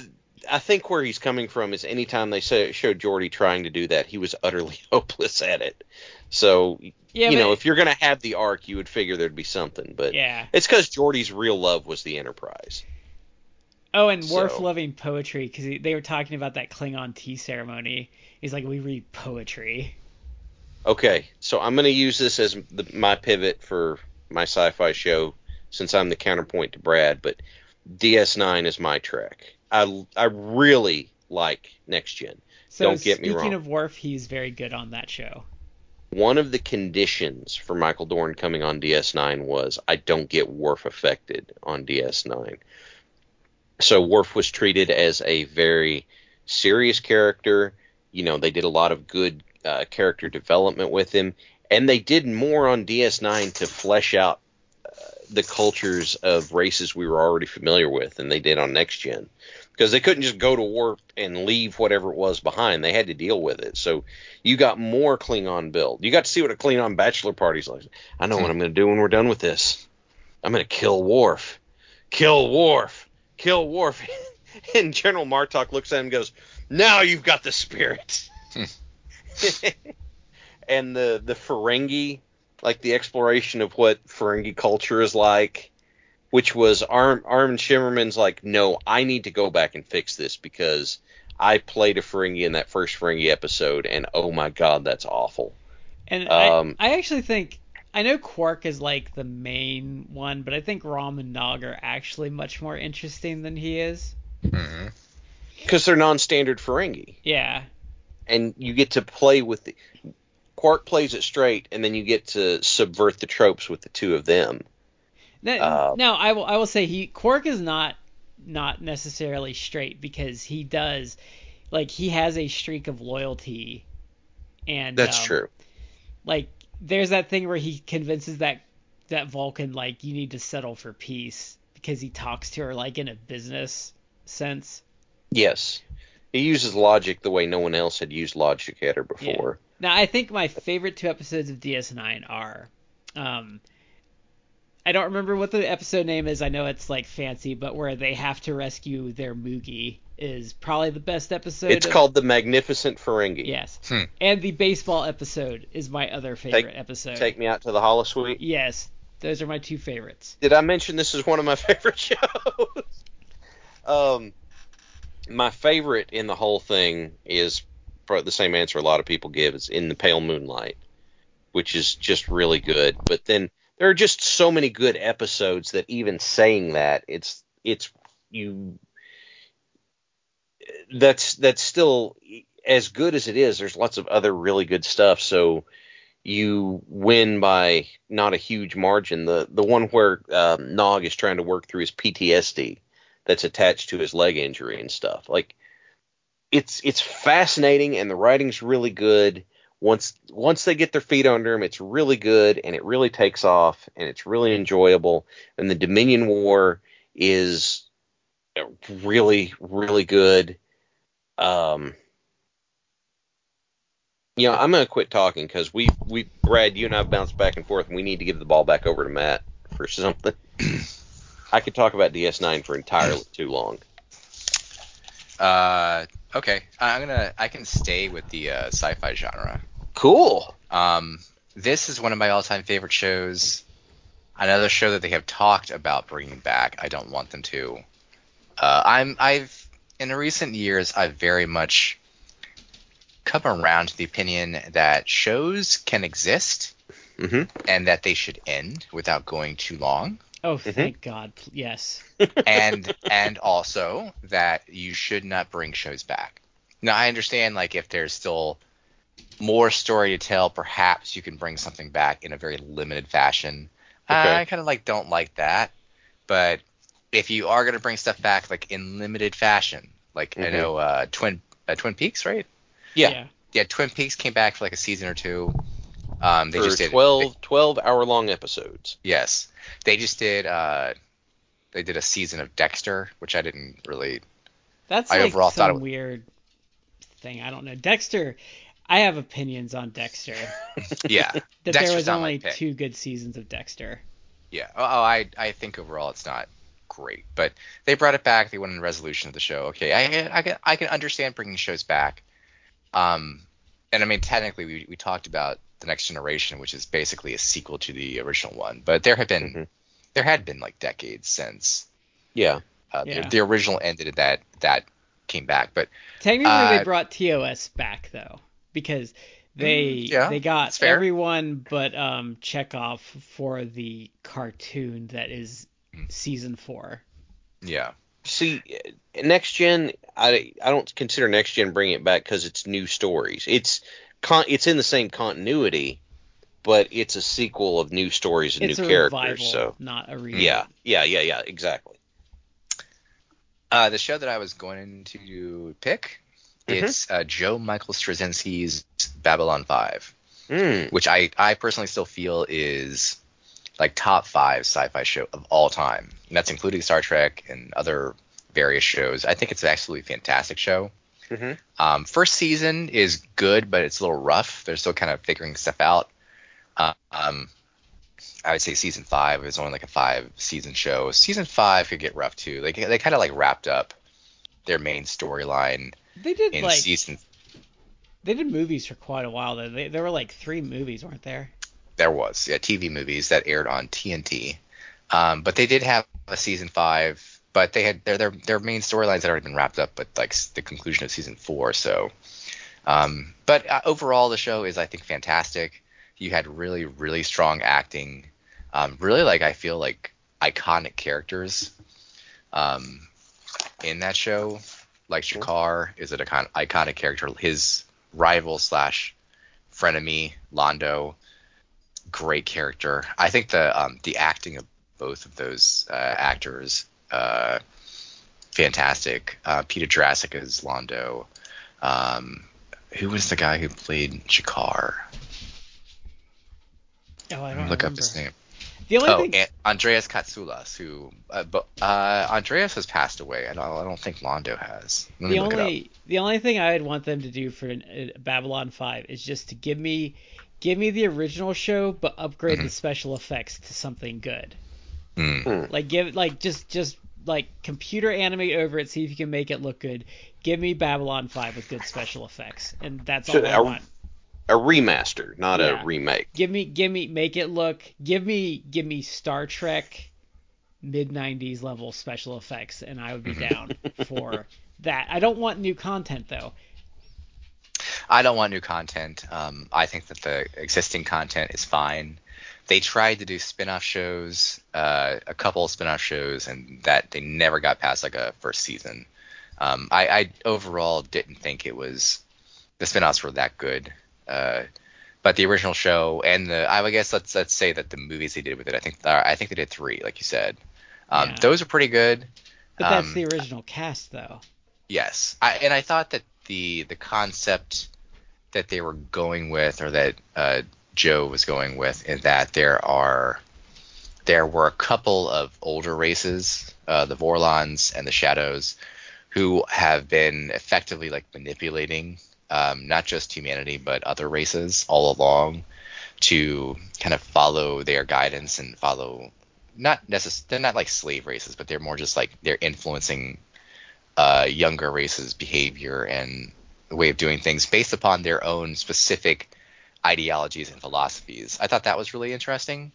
Hmm. Um, a lot of the work was really good. I thought that some of the stuff, especially when like the the shadow stuff was really like really kicking off and really everything's like coming to a head. I thought that was that was really good. Um, some of the work, like by Stephen Furst as Vir Cotto, was really funny because it, you guys remember um, Morden, who was like the human liaison for the Shadows, like years ago, like an earlier episode. Um, Vir knew that that guy was like corrupt and, and just evil, and so he gave this whole speech about how like like I can't wait until like basically like we kill you and we we jam your head in a pike and I will just look at it and wave.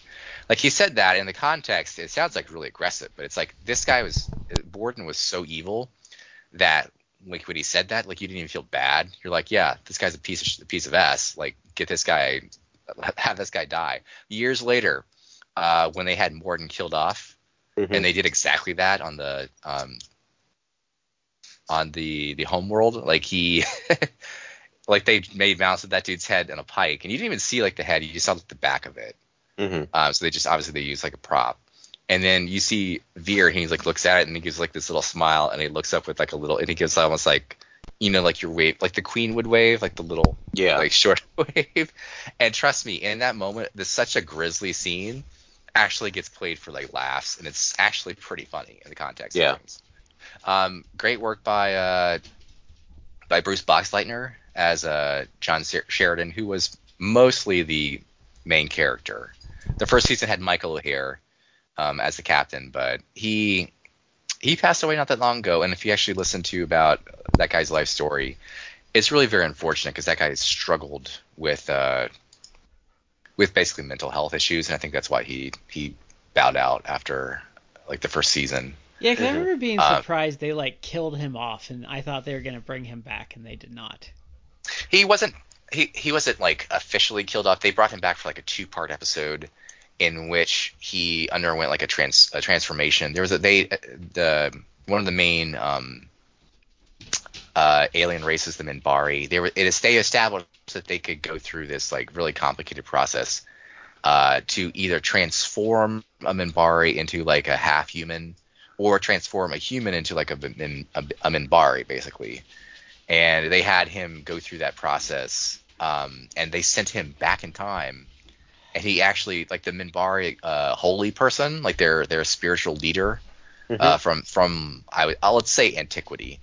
They had him go back in time and basically he he actually became that person. It's like if, if someone were to go back in time and become like uh, buddha or something or jesus christ something like that it was it, in the context of things it actually worked out really really well and was interesting uh, and they, they kind of brought him up. They, they wrapped up his storyline. He wasn't killed off, but he was basically sent, sent back in the past. So he, you know, died of old age per se, off, Mhm. off screen. But that was uh, that was like really fitting, and it was a good way to write off the character. Sure. Let the uh, let the actor kind of like exit with with some dignity. Instead Um, of just killing him outright. Yes. Uh, it's a great show. I, I I advise everyone to watch like the original show. It's not hard to find. It's on uh, HBO. Max. Oh, it's on HBO. Okay. Yeah, it's uh, it's on my. That's pro- when I'm done with the Expanse. That's probably going to be my next um project. I I intend to watch The Expanse. Um, I watched only the first season. It's good. I, the first season was pretty good. My wife has expressed an, an interest in the show, so I may um I may watch it with her. The problem is you gotta like you got like it's not a show.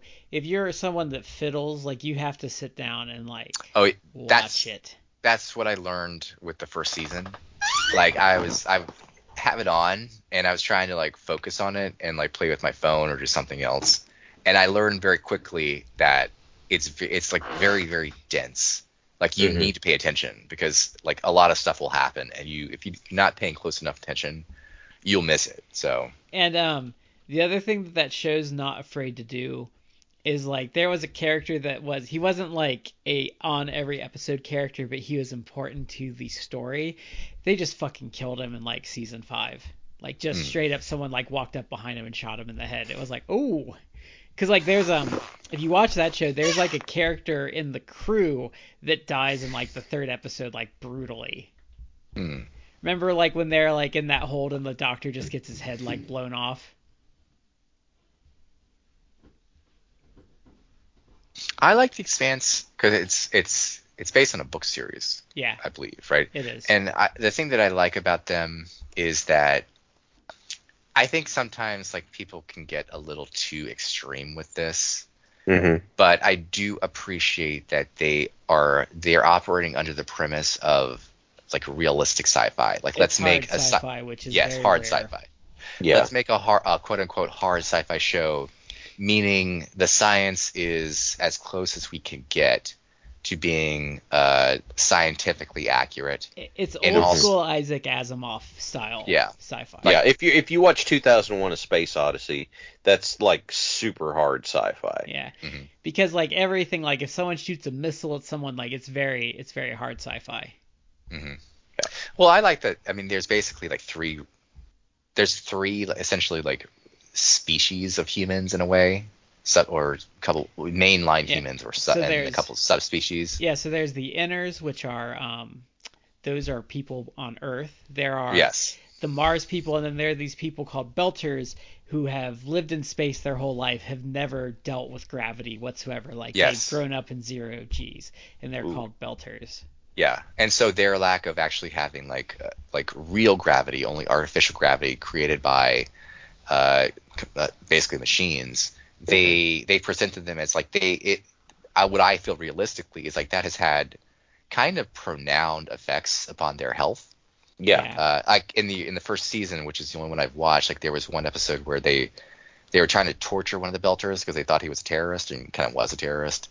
And one of the ways they tortured him was actually like taking him down onto the surface of Earth, where he was basically slowly suffocating to death, and it was extraordinarily painful for him because he had never actually experienced real gravity, and so Mhm. he could not function and survive in real gravity. Um, that was really interesting to me. Like I like that. See, that's the kind of type of concept I like. They have, you know, subspecies of human, which is very uh, it's like science sci-fi concept, but Yeah. they Right. tried to make it believable and probably scientifically accurate. Because I mean, if you had, we, we obviously know that if you have people people who have spent a long amount of time on like uh, the space stations, Yeah. and I mean long long time, I mean like six months or something like that. Like it actually has physiological, Yeah, your, mu- Effects, your yeah. muscles atrophy. yeah. And your So that- bones get weaker. Like you have to Yeah. rehab seriously. Yeah. And the other interesting thing is like so they really think it out like so the Belters pretty much like as it progresses they get a ship but it's pretty much like a space bucket that sucks. And then like Mars has like these really like super advanced ships so they don't have very many of them. And Earth has like a metric crap load of ships but they're not as good as the Mars ships but it balances hmm. out because they can just take Mars down with like sheer numbers. Right. But like Mars is also just humans that colonize Mars, and they hmm. their relationship with Earth has like suffered over the the decade, well the the centuries. Yeah, it's it's basically you're operating under a, a world that's like deteriorating. Uh, well, not deteriorating in the sense like it's it's gone to S, but it's like Well, Earth Uh, di- Earth essentially like Earth essentially just subsidizes poverty because they don't have work for anyone. So like yeah, Earth is just like a giant slum. yeah, Mm. and it's they do establish that Earth has like horrific uh like pollution uh issues, and the Martians are they're kind of like in some ways uh, the the most well off of the three groups, and they seem to be more militaristic, but they're also it's kind of like a fragile um, piece that everyone's having, and they're tr- they're Martians are trying to like I say establish like dominance, but uh, they don't have the re- no one has like the resources Earth does, even if Yeah. even if things are kind of going to S. So Yeah. It's a very good show though. I recommend anyone watch it if you like sci-fi. Mhm. It's the rare good sci-fi show like recently. That's So- especially outside of an established continuity somewhere, or outside of an established franchise. Yeah. So I guess um I guess I'm going to take us back into the world of comedy. Um, because it has to be said, uh, we've talked about it here and there. Um, we made a lot of jokes about it, but South Park. Um, the movie was also excellent. Um, the movie did not go over well because so the movie is actually like a very well executed musical that's based heavily on Les Miserables. Um, so it, I think people didn't get that it was like it, it was like it's it's designed like a musical. Like that's Yeah. what it is. it's got the arc structure and the um, the dire point for the heroes, and then the the reprise on the musical numbers and that sort of stuff. It, it's it's all in there, but it's it's great fun. They they they have they very clearly have a lot of fun with it, but um, yeah, it, it it caught some flack whenever it came out. Yeah, and it's it's a show that's evolved over the years. I don't like it as much since they've gone with like the season long arcs. I don't feel like South Park works as well like that.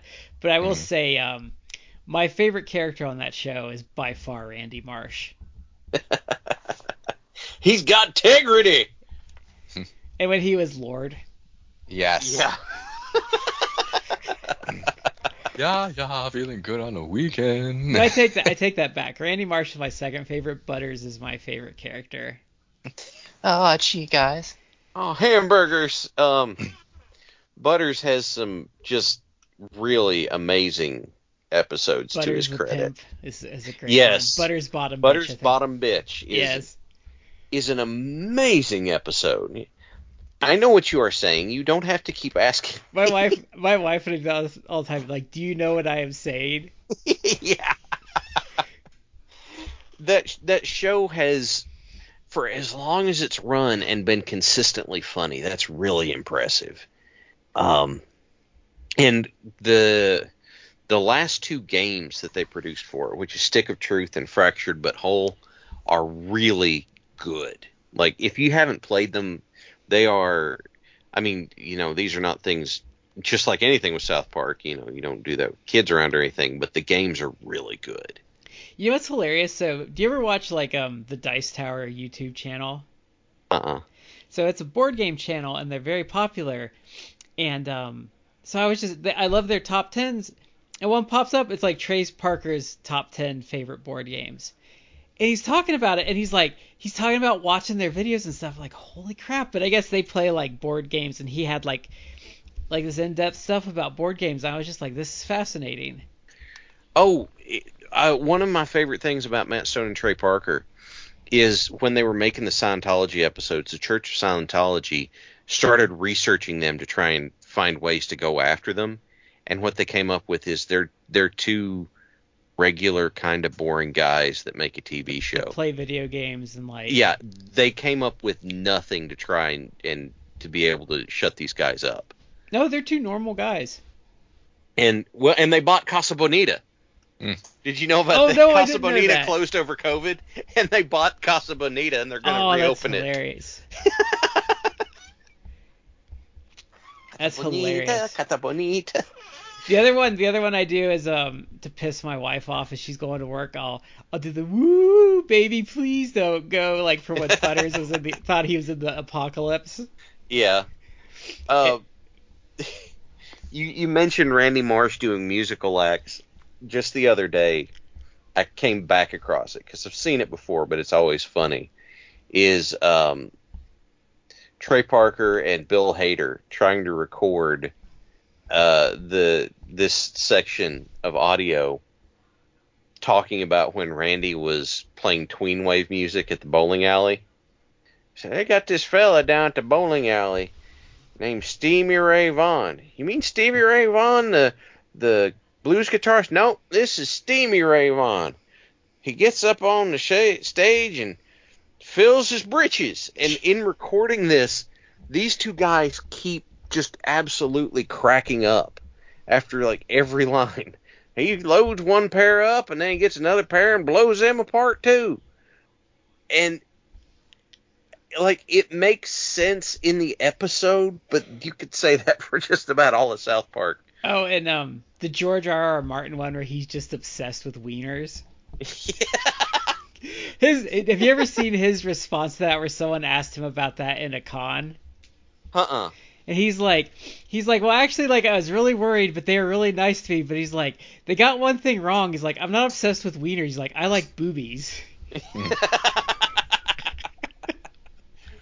Wiener, wiener, wiener, wiener, wiener, floppy wiener, 'cause, like- wiener. What's that? Butter's like, they always promise me dragons, and it's just some guy's wiener. the Make Love Not Warcraft episode, Is highly Is- accurate it it's accurate and it's amazingly funny. because you could tell they were playing WoW when that one came well, out. yeah, I mean they got Blizzard to help with it, obviously, because that's how they got so much of the animation. But I have a friend who he is a uh, guild leader in WoW to this day. When that episode came out, he said the the uh, message boards for WoW, because this was in the day of message boards and forums, were filled with people like, "This is why this episode's not accurate." It was like ten incredibly nitpicky things that they were trying to use to justify the fact that the episode was wasn't actually about them because they didn't know what they were talking about. You know what blew me away is that um, "Live to Win" song they use is Paul Stanley from Kiss singing it. I didn't realize that till Oh, years is it later. really? Yes, it's him doing the solo song. That's awesome. Yeah. So uh, Um, what are we on now? so we're in the animated. So Yes, I will get my animated. Uh, go ahead and check this one off while I'm looking at it. Um, in the animated, I have an animated one on my list, and the reason I picked this one, because we kind of alluded to this universe earlier, but I picked this one because it's the culmination of what came before it. It's a bunch of stuff that we've had has built to where it is, where we get to with it. And there's two series that came before, and that's why I'm going to say that uh, Justice League goes on my list. Now, do you consider Justice League and Justice League Unlimited the same thing or two different shows? That's a good question uh, because uh, they feed into each other, uh, and Superman the animated series feeds directly into Justice League. I was kind of going, I was going with original Justice League because I felt like the storytelling was uh, deeper and richer because you didn't have as many people. But then on the other hand, Unlimited does have the excellent episode Clash in it. Uh, and you know the the long running arc with the um, the Legion of Doom and stuff. But I th- I think I'm just gonna go with the just Justice League the series. Okay. Now, Um, um, If I've got to draw the line, that's what I'm gonna do. now why is um the Legion of Doom two-parter with where they capture Batman the best one of the series? you know what my favorite part about that is um Ultra Humanite turns on them and they, he's like you're going to keep our deal right he's like right double what Luthor paid yeah. and I'm just like that is great but like I just love how he turns them and I think he seduces like Cheetah doesn't he Yeah. because they just leave Um, him there and Joker's like no you can't do that like You can't. gonna- No, no. Someone's got to watch him. Uh, but my fa- my favorite line from that whole episode is actually Joker, because they come back there and Lex goes, "We don't need your help. you know, we can handle this. And Joker goes, oh, you can handle them.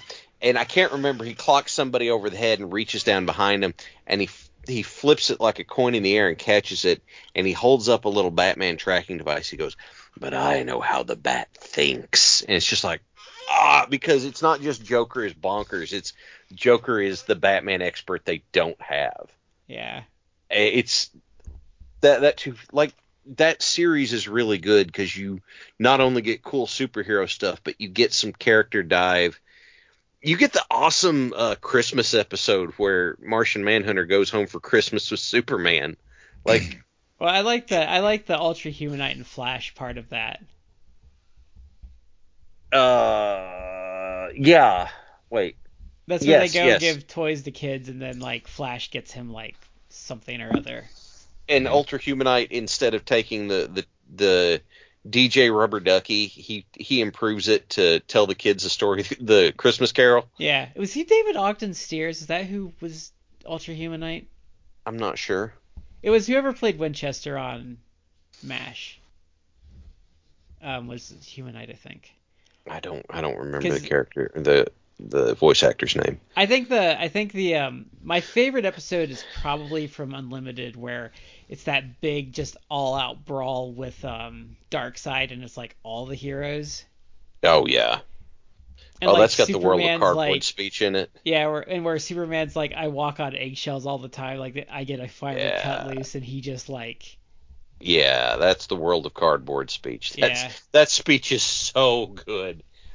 Because it But- finally gave Superman some edge. Yeah. hmm Yeah. Didn't they do He- um? They did um. Who who lobotomized Doomsday? Which version of Superman was that? Was that um, Justice Lords. Okay, yeah, yeah, that was a good one too. Yeah. Justice Lords was really good. Hey, there, you would have a hard. You're gonna have a hard time going through Justice League and picking out a bad episode. Yeah, So I think you that- know, I good luck think with that. Hour long episodes could drag a little bit, but I mean that's not all of them, but a cou- like a couple of the early ones, like the Atlantis, um, the Atlantis two parter Drag a little bit in places, but they're not bad. No, no. They've just got slow parts to them. So Yeah, sometimes things are just better as a half hour. I think there was just too much to fit in um, with some of them. But Yeah. okay. So uh, Matt, I think we're passing back over to you here. All right, I'll actually stay with the animated. Um, and this is a show that I've actually talked about before, so uh, I won't go too much into it. Uh, it- the true answer is like obviously like Batman the animated series is definitely on my top five really of all Yeah. time. But I've talked Mhm. about that. Like we've all talked about that a lot. Um, I'm gonna go with a different animated show. Mhm. Uh, it's probably in my top five of animated. Uh, overall, not quite sure, but I've talked about it before. Uh, Disney's Gargoyles. That's a good one. Yeah. Also, also ties in because it's a low key secret TNG reunion show. yep. Yes. Yep. Because only I think only Patrick Stewart didn't do a voice on Mm-hmm. that. So many other people did. All uh, of them, From that 'cause team. oh, all of them. Xanatos was Riker. Um, Yes. Demona was Troi. Yes. I don't remember what Michael Dorn did on that show. He was. I feel like Michael Dorn was. Let me look it up. And then I know Brent Spiner had a role on there, and I think um I think um LaForge had a role on there too. Oh, and Ed Asner was um Broadway, wasn't he? No, no. Who, who was the old guy? Hudson. Hudson. Right, right, right. Mhm. And then um Goliath was he does a lot of voiceover stuff now. Oh, who was Goliath? Goliath. Uh, Keith David. Yeah. See now, I liked it Ah, okay. Now I got you. But they never they never played them in order here, so that really screwed it up if you had like a station that was just willy nilly playing Yeah. them. See, it came out in a time when I was like kind of just getting like internet access. Mm-hmm. So if you searched around enough, it, it wasn't hard to find the actual episode like order. Hmm So I kind of like saved that or I, I wrote wrote it down. Um, and the local stations here were actually pretty good about airing them and mostly airing them in sequence. So it, going by like what I my research and and seeing what was aired, like I kind of like figured out what what was actually like in chronological order. Um, uh, looks like Michael Dorn played Othello, who was a gargoyle who was brother to Goliath. Okay. Mm. He was actually he was then later resurrected as a cyborg called Coldstone. Oh, okay, okay. That Wow. yeah, I remember. Yeah. I remember Cold Okay. Stone. Yeah. But there there's very um complex. Did complex he sit on top of a creamery? there's very complex interactions for that show. Actually, I think it's very I liked it, but like as an adult, like I feel like it's kind of it was kind of ill ill conceived for children. It was more of like a teenager to young adult show in my opinion. yeah. I mean, I have already shared that I don't like shows being brought back, but if they like rebooted that show, like I would, I might enjoy it as long as like it's done well. The problem is like I don't really have a lot of faith nowadays for them to actually do something like this well. If I would bring it back, I would just focus on them in like medieval times. Yeah. Hmm. But like Xanatos is like a very complex villain because sometimes he's a villain, sometimes he's not. hmm Yeah, the he's the trope namer uh, on TV tropes, the Xanatos Gambit, uh, which is a Yeah. fantastic uh, trope or concept where it's like he, the the villain basically manipulates things so that no matter what happens, they benefit. Yeah. Uh, even if they, you know, quote unquote lose, it's like okay, well that's fine because actually me losing furthered my interest in this area, so I actually still All according winning. to plan. Yeah, so it's it's really you have that's like you have to have a really cool, really complex villain Lex to Luthor to make that work. does that, Yeah. Yeah. but he hadn't been well executed on TV to that point. Not I- not when uh, Gargoyles aired. No. Because No. DC actually ruined like recent Lex that I was really enjoying, where they kind of changed him around in the New 52 and they brought Rebirth back, where he was now a superhero because he wanted to show Superman up by showing like the best of humanity could, you know, be as good Be as just Super- as valuable. Yeah. And so he was a good guy in like armor, and it was awesome because it was such a different take on him, Yeah. and I liked it. But then they screwed it up, Um, they always screw it up. Well, it if it goes on too long and then and you get past the original idea, then someone's Yeah. going to drop the ball. Um, I had a thought and it's completely left me, so I won't worry about it. Uh, let's see, Brad, what's your the last one that you've got for a pick here? Um, I have I have a couple. I can't remember. There was one I had on here. What was it? Um, I'll just do it because like it is an important show in my life, even though it sucked for longer than it was good. But I'm going to put um, seasons two through about ten of The Simpsons. Hmm. Okay. The Simpsons never really got um, took off at my house, so I never really got into it. Um,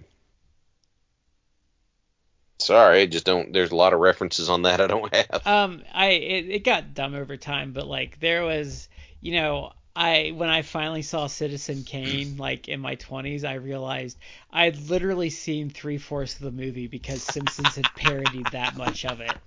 Like in no, li- literally watch the first ten seasons of The Simpsons and then watch Citizen Kane. They've satired three fourths of that movie.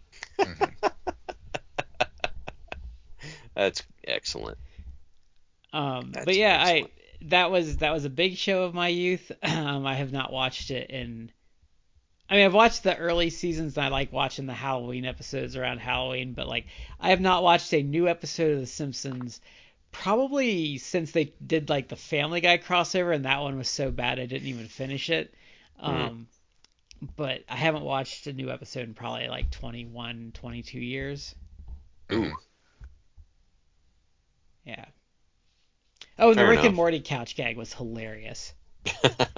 So what that is, Shad, is pretty much they crash their ship and kill the Simpsons, oh wow. and then he sends Morty off to get them recon their DNA reconstituted into the Simpsons, and then he just fucking robs them blind. And then he tries like a Duff beer, and he's just like, eh. And then he spikes it with more alcohol and keeps drinking it, but then he's just like stealing their shit. It's hilarious. Wow. Have you seen it, Matt? Uh, that uh, Rick and Morty, I guess you'd call it like a crossover parody. Yeah. Yeah, Yeah, I have. Rick and Morty is a show that would probably do honorable mention because I actually really, really like that show. Yeah, it's it's Rick and Morty is like just outside of that. So is like Archer Mhm. and a couple. of Archer I really enjoyed. Archer got dumb though. It it I have to admire their willingness to go hard in the paint for weird stuff when you get into later seasons. The um I can't remember which one the Cherlene seasons. I can't remember what the whole group is doing at that point, but you know, the, you get your whole Smoking the Bandit parody going and um, Cocaine Pam and yeah, Archer Vice, that's what it was Yeah.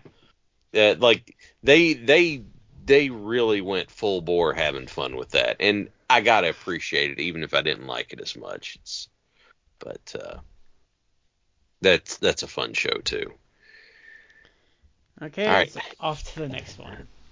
i'm gonna take us out of the animated realm and um this one's this probably didn't spring to mind for anybody but it's not going to be a surprise for anybody um given that I grew up in Appalachia, there's not a whole lot of stuff that takes place there, and most of it that does is just god awful. And this is about the closest thing to a good portrayal that exists, and it's a good show anyway, even if it does have one season that doesn't hit, and that means I'm picking Justified. Can you? Hmm. Okay, so I, I it's on.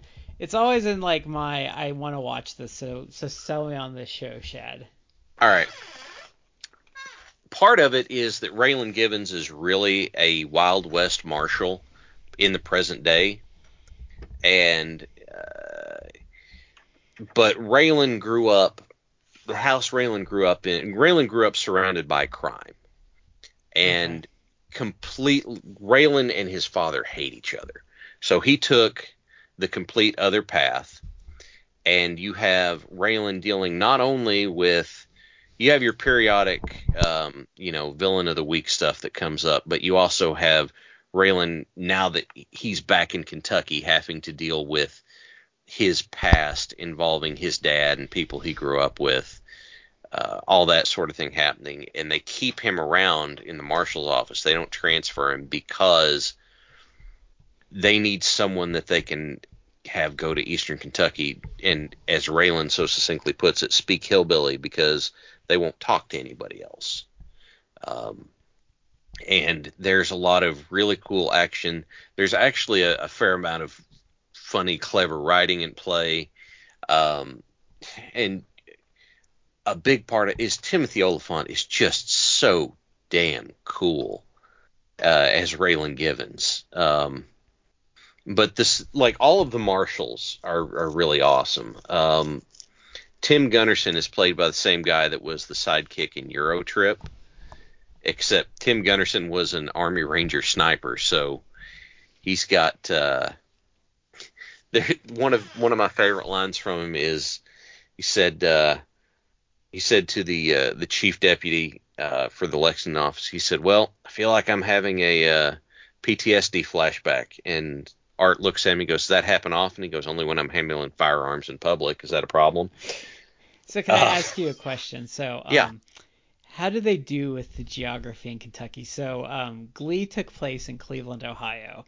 And there was an episode my wife and I were very perplexed because they talked about them taking like like someone moved to a suburb of Columbus and they're like, well they were just they were just going there after school and they were going to come back and my wife and I are like that's a 3-hour drive like that wouldn't work.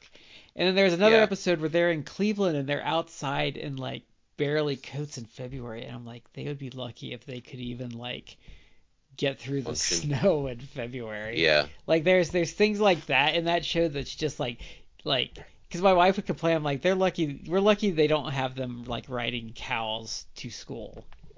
So one of the things that happened in uh, is they keep talking about um, going to going to Harlan. Like Raylan goes to Harlan all the time from Lexington. That is a long drive. And at one point, Tim looks at him and goes, "God, Raylan, do you do that every week?" And Raylan just kind of laughs and goes, "Well, you know, like they're they're acknowledging, yeah, this is a crazy long drive, even if they don't treat it like that in a lot of cases. But then, and then um, in the first episode, there's a section where they're like someone gets shot on a bridge on Tate's Creek Road, and Walton Goggins went to uh, Lexington Comic Con one year. He said, and I went to his Q and A because I was real curious. And he gets up there, he goes, "Okay, the first thing I've got to tell everybody." Nobody else needs to tell me that there is no bridge on Tate's Creek Road, okay? Hmm. Nobody else needs to tell me that. But uh, you know, when it comes to you can kind of shrug and be like, well, they got to make a TV show. But it it the thing that annoys me in terms of their their shooting is they shot it in Northern California. They shot the pilot in Pennsylvania. It's like, guys, come on. Pennsylvania it- it- doesn't look anything like Kentucky. It would not have been hard. Honest to God, it it really would not have. People would have been happy to. Probably would have been happy to have you around if you had shot on location, but Well, eh, the thing is though, Pennsylvania and Kentucky don't look that much alike. Kentucky has a very distinct look. in in the mountain the mountain section is definitely different than the mountains in Pennsylvania too. Yeah. But And and the other thing with the bridge thing though is like how hard is it to find a fucking road with a bridge in the town? yeah, but well, like those are I'm picking out some stuff to to gripe about here because that's what you asked for. But honestly, the the character and the writing is so good that uh, you'll enjoy it. In season two, Mags Bennett is one of the best and scariest antagonists that I can think of uh, from a live action TV show. Like Mags Bennett is a scary antagonist. How many episodes per season? Um, At thir- 13. Okay, I can deal with that. I don't. I'm like um. I know I know that's a streaming thing, but like 22 to 24 episode seasons are like a no go for me anymore because it's too. Now I'm going to See- preface: That season like- five does not hit. Hmm. Go Well, ahead, that's Matt. a- I'm sorry. That's a long So- way to go till. That's uh, generally like the tradition was like 22 to 24 episode seasons, but in more recent years, and I mean like the last like 20 years or so, uh, it's down to like 13 for Mhm. some shows.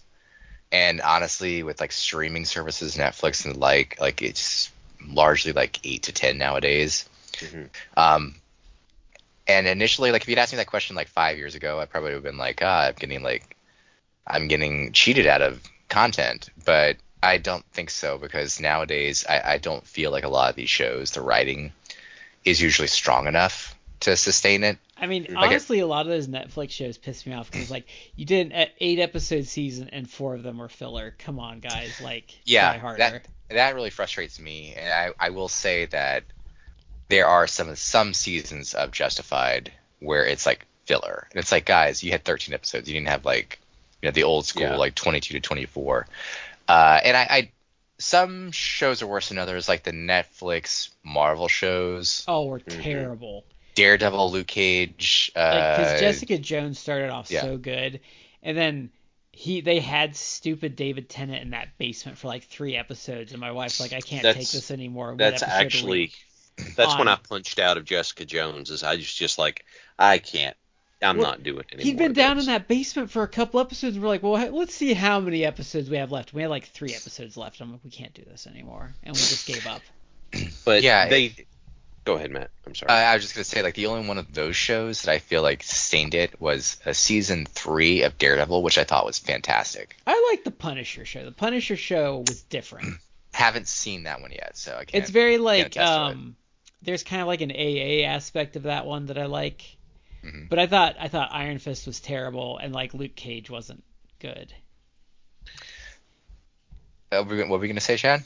Uh, what I was I was actually going to pivot back on the Justified thing is that Mhm. there are in some seasons they do have some episodes that don't relate to kind of the overarching storyline, but I took that as it's like the Marshals do more than just pursue like Raylan's personal vendetta against people in his past. So Mhm. you know, it's they have other cases they need to work on. That's that's how I took it. Yeah. And for the most part, I enjoyed the show by and large as a whole. Um, they there's some stuff, like I said, it's not perfect, but it's also about the best representation of the area that you're going to find in mass media. And one thing I really appreciated was at the beginning of the show, um, at the beginning of the show, Boyd Crowder has this uh, neo-Nazi skinhead gang. Well, as it turns out, what he's doing is he's recruiting neo-Nazis from out of state to come in, and then he sends them off to be distractions and end up getting killed, like they're Mhm. cannon fodder. He has picked up neo-Nazis because they're dumb and easy to manipulate, Yeah. and he so that that that's first of all a fun twist. Yeah, my wife and I um, have been watching the season. We have one more to go. We've seen uh, seasons one through five, and there's uh, six seasons. And that's something that Walt Goggins had actually in interviews has said that he didn't want the character to specifically be like just a racist. Mhm. Um, it's and it's very it's if you watch seasons two through five, it's like yeah, it's like the the racist Nazi stuff like doesn't even come up. Like he's not he's he's a very morally compromised character, Boyd Crowder Yeah. but he is not. He he is not like racist in that way. Boyd He's- is Hmm? uh, my read on him, and then I'm curious to hear your. My read is that Boyd is honestly too pragmatic to be racist against anybody, because he's like, I could be if I was if I was racist against somebody, then that means I might miss somebody of value. Mhm. But I'm sorry, go ahead. I cut you off. Uh, that's fair. Um, I think he's a very complex character. He's very interesting, and Boyd Crowder like really really does a good job with the character. It's probably like it might be his best work, which is saying a lot because he you know he played Shane in uh, The Shield. Mm-hmm. Um, I would agree with you. I haven't seen season six, but season five did not hit. Season six That's- is good. uh, that's season five didn't hit probably because you have New York born and raised Michael Rappaport doing the absolute worst Southern accent possible. Oh God, Uh, really? yeah. Yeah. Okay, oh, well, he- he's, he's- not now. You've He's convinced me. I'm not watching Terrible. the show. he's just to clarify, Michael Michael Rappaport is not purported from being. He comes up from Florida. Mhm. Yeah, but I don't Uh, I don't like Michael Rappaport on general principles, so like you're really not selling me on that season. Honestly, if you don't watch that season, you're not missing out on much. Like it, it the the follow up arc and that sort of stuff. It's it's not a. I mean, you miss some some fun stuff with Dewey Crowe, but it, you're not. It's not gonna. It's not gonna hurt you awful bad. Nah, God, I need to go back and check about the um, the other stuff because season five has some Detroit mob stuff in it too, doesn't it? Like it's not all just the the Crowe family, is it? Uh, Like the Crowe family is a big part, but I can't remember what the other piece to it is. So do we want to hit Matt's final one? Yeah. Where are you gonna take us, Matt? So I'm actually gonna change uh, change things up. I'm actually gonna go historical fiction. Cool. Um, and I'm going uh, this way because my wife and I just finished the series. Uh huh. Uh, and I would say overall, because it has been very well plotted and well acted, uh, that it's kind of crept up there um, as one of my favorites. But if you've ever seen the Netflix show Last Kingdom, It's on my to-do list. No, Well, I haven't. I recommend it. It's uh, based on a book series Uh-huh. and there's like a lot of books in uh, in the series. It's it, it was written by Bernard Cornwell, who has done a lot of Oh yeah, I've read his um um oh what was it? It's um it wasn't Lost Kingdom, it was like I think it was like a Saxon like historical fiction thing. uh well, I mean, Last Kingdom is based upon the Saxon stories. It was like Viking-y. Um Yeah, that that might have been Last Kingdom, or Oh, one of the books one of the books in the series because the the kind of overall um, enemies of the show, and it's only like five seasons, uh, are the the Vikings, uh, really AKA the Danes. They are invaders from from the Danish um, from Denmark, and it the time period it takes place uh, is oh, kind yep, of like I, I read um I read The Last Kingdom and The Pale Horseman, mm, so I have It- read some of those. I need to get back to it- those. Those were good. it takes place in uh, like the late 800s. So you're talking about like over a thousand uh, years ago. But the main character is uh, Uhtred of Bebbanburg, who is a Saxon actually by birth, and he the the Vikings uh, basically invade England. And they kind of start with Bebbanburg, and they take him. They kill his father, who was like the king, of, not the king, of the leader of Bebbanburg, and they take him as a hostage uh, when he's pretty young. And he gets raised basically as a Dane, initially as a slave, but the the Danish family that he was taken as a slave for, hostage for, kind of grows to like really care for him, and he becomes essentially adopted into the family and raised as a Dane and starts to associate himself as a Dane. And then eventually, like they, you know, they, the the Danes like kind of like continue on with the invasion of of Britain, raids to Britain, and through a sequence of events, he becomes kind of disenchanted with the Danes, uh, starts working with uh, the monarchy in Britain, and there's a whole lot of intrigue and other stuff that occurs uh, throughout the the series, and it at points get very very emotional. Um, this last season was I thought a fascinating season because basically in every episode, one they kill off they kill off important characters from previous seasons. Like every episode, someone dies, someone important dies, and it's like, oh my god, and it's like a, it's rough in that sense. But pretty much every, just about every major character of the entire four seasons gets like a resolution, Hmm. Which is like that's that's unique for a show nowadays. Like they wrapped up storylines, they gave characters like like finales and endings, sometimes like heartbreakingly so, but they they did do that, and it's overall it's just a really really fantastic show. Um, it's well acted. Uh, there's not really a lot of characters that you would necessarily know. They're like, I think they're like with most uh, like European shows. I think a lot of these guys came from like the British uh, or European stage. So and I don't know Mhm. if they have a ton of uh, like actually like acting credits like in terms of like film or television, but it's a fantastic show. Um, if you like, I can't say like sword and sorcery because it's not. There's it's realistically portrayed, even though it is not exactly historically accurate Mhm. it is presented in that kind of uh, medieval uh, style. It's a it's just a fantastic show, very well acted. The last ep- the last episode was like in part a tearjerker. The last basically like the last part of the of the, the show, the la- that last season, because characters die and then they kind of they did like a flashback at times to Mhm. like what you saw scenes from from earlier seasons, and it was like heavy hitting some of those scenes. Like there's a I won't spoil it, but there's a character that that dies, and they flash back to that person, that character's interactions with with the main character Uhtred over the four seasons, and it just like it's it's almost like it's like a gut punch because even though you kind of understood when that character died, um, it was rough because you saw saw like how they progressed and it, they didn't have like necessarily like the best life. Mhm. and just going through all that like the character work is is pretty phenomenal. Like it's it's just a very good show cool. cool. Mhm. So they're gonna, they've, oh. they've done five seasons of it they're bringing it back for like a movie on netflix so Okay, so I'm going to throw out my honorable mention, which is just going to be the Twilight Zone. I had another one, but I forgot what it was. so, uh, Twilight Zone for me. Um, Shad We was- have gone in depth. that's why I I moved, it was in my top five. I'm like, eh, we we've we've talked Yeah. about that.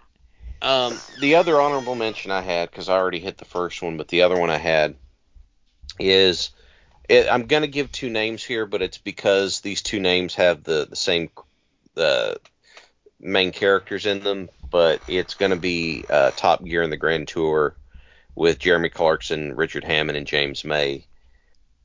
I, I have said uh, in an episode before, it's like I'm not a car guy, but I like cars and the the three of these guys talking about vehicle cars that are you know that's fun you know, getting to see them drive it, and then the goofy shenanigans that they get up to as part of it. Just the whole thing together appeals to me quite a bit, and um, you know, I I have a lot of fun uh, watching their stuff. I'm rather grumpy with the BBC for the BBC has made watching the Top Gear stuff before the three of them left as impossible as they Well, they can.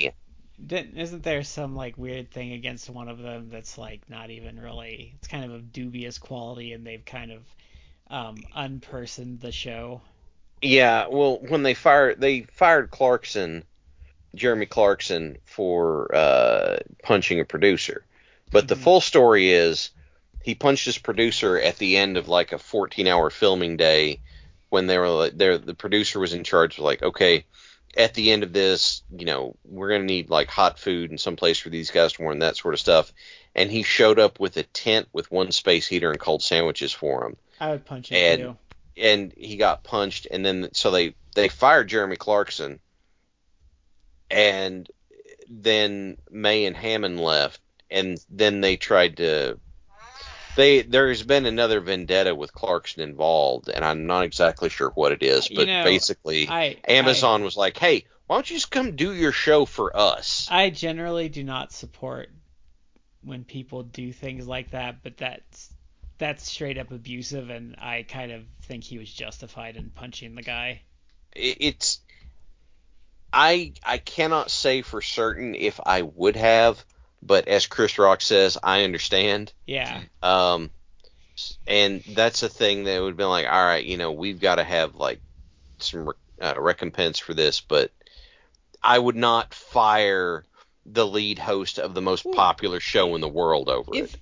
but They've been wanting to get rid of him for years anyway, but, is, that if- was still if- a dumb move. if you've been if you've been running them through the ringer for 14 hours like is it that hard to get like something like get them decent food instead of like There's- some cold cuts there's a there's a, a theory floating around that it was a setup, but uh, the the folks that the like BBC had been wanting to get rid of Clarkson for years anyway, but he was just too popular.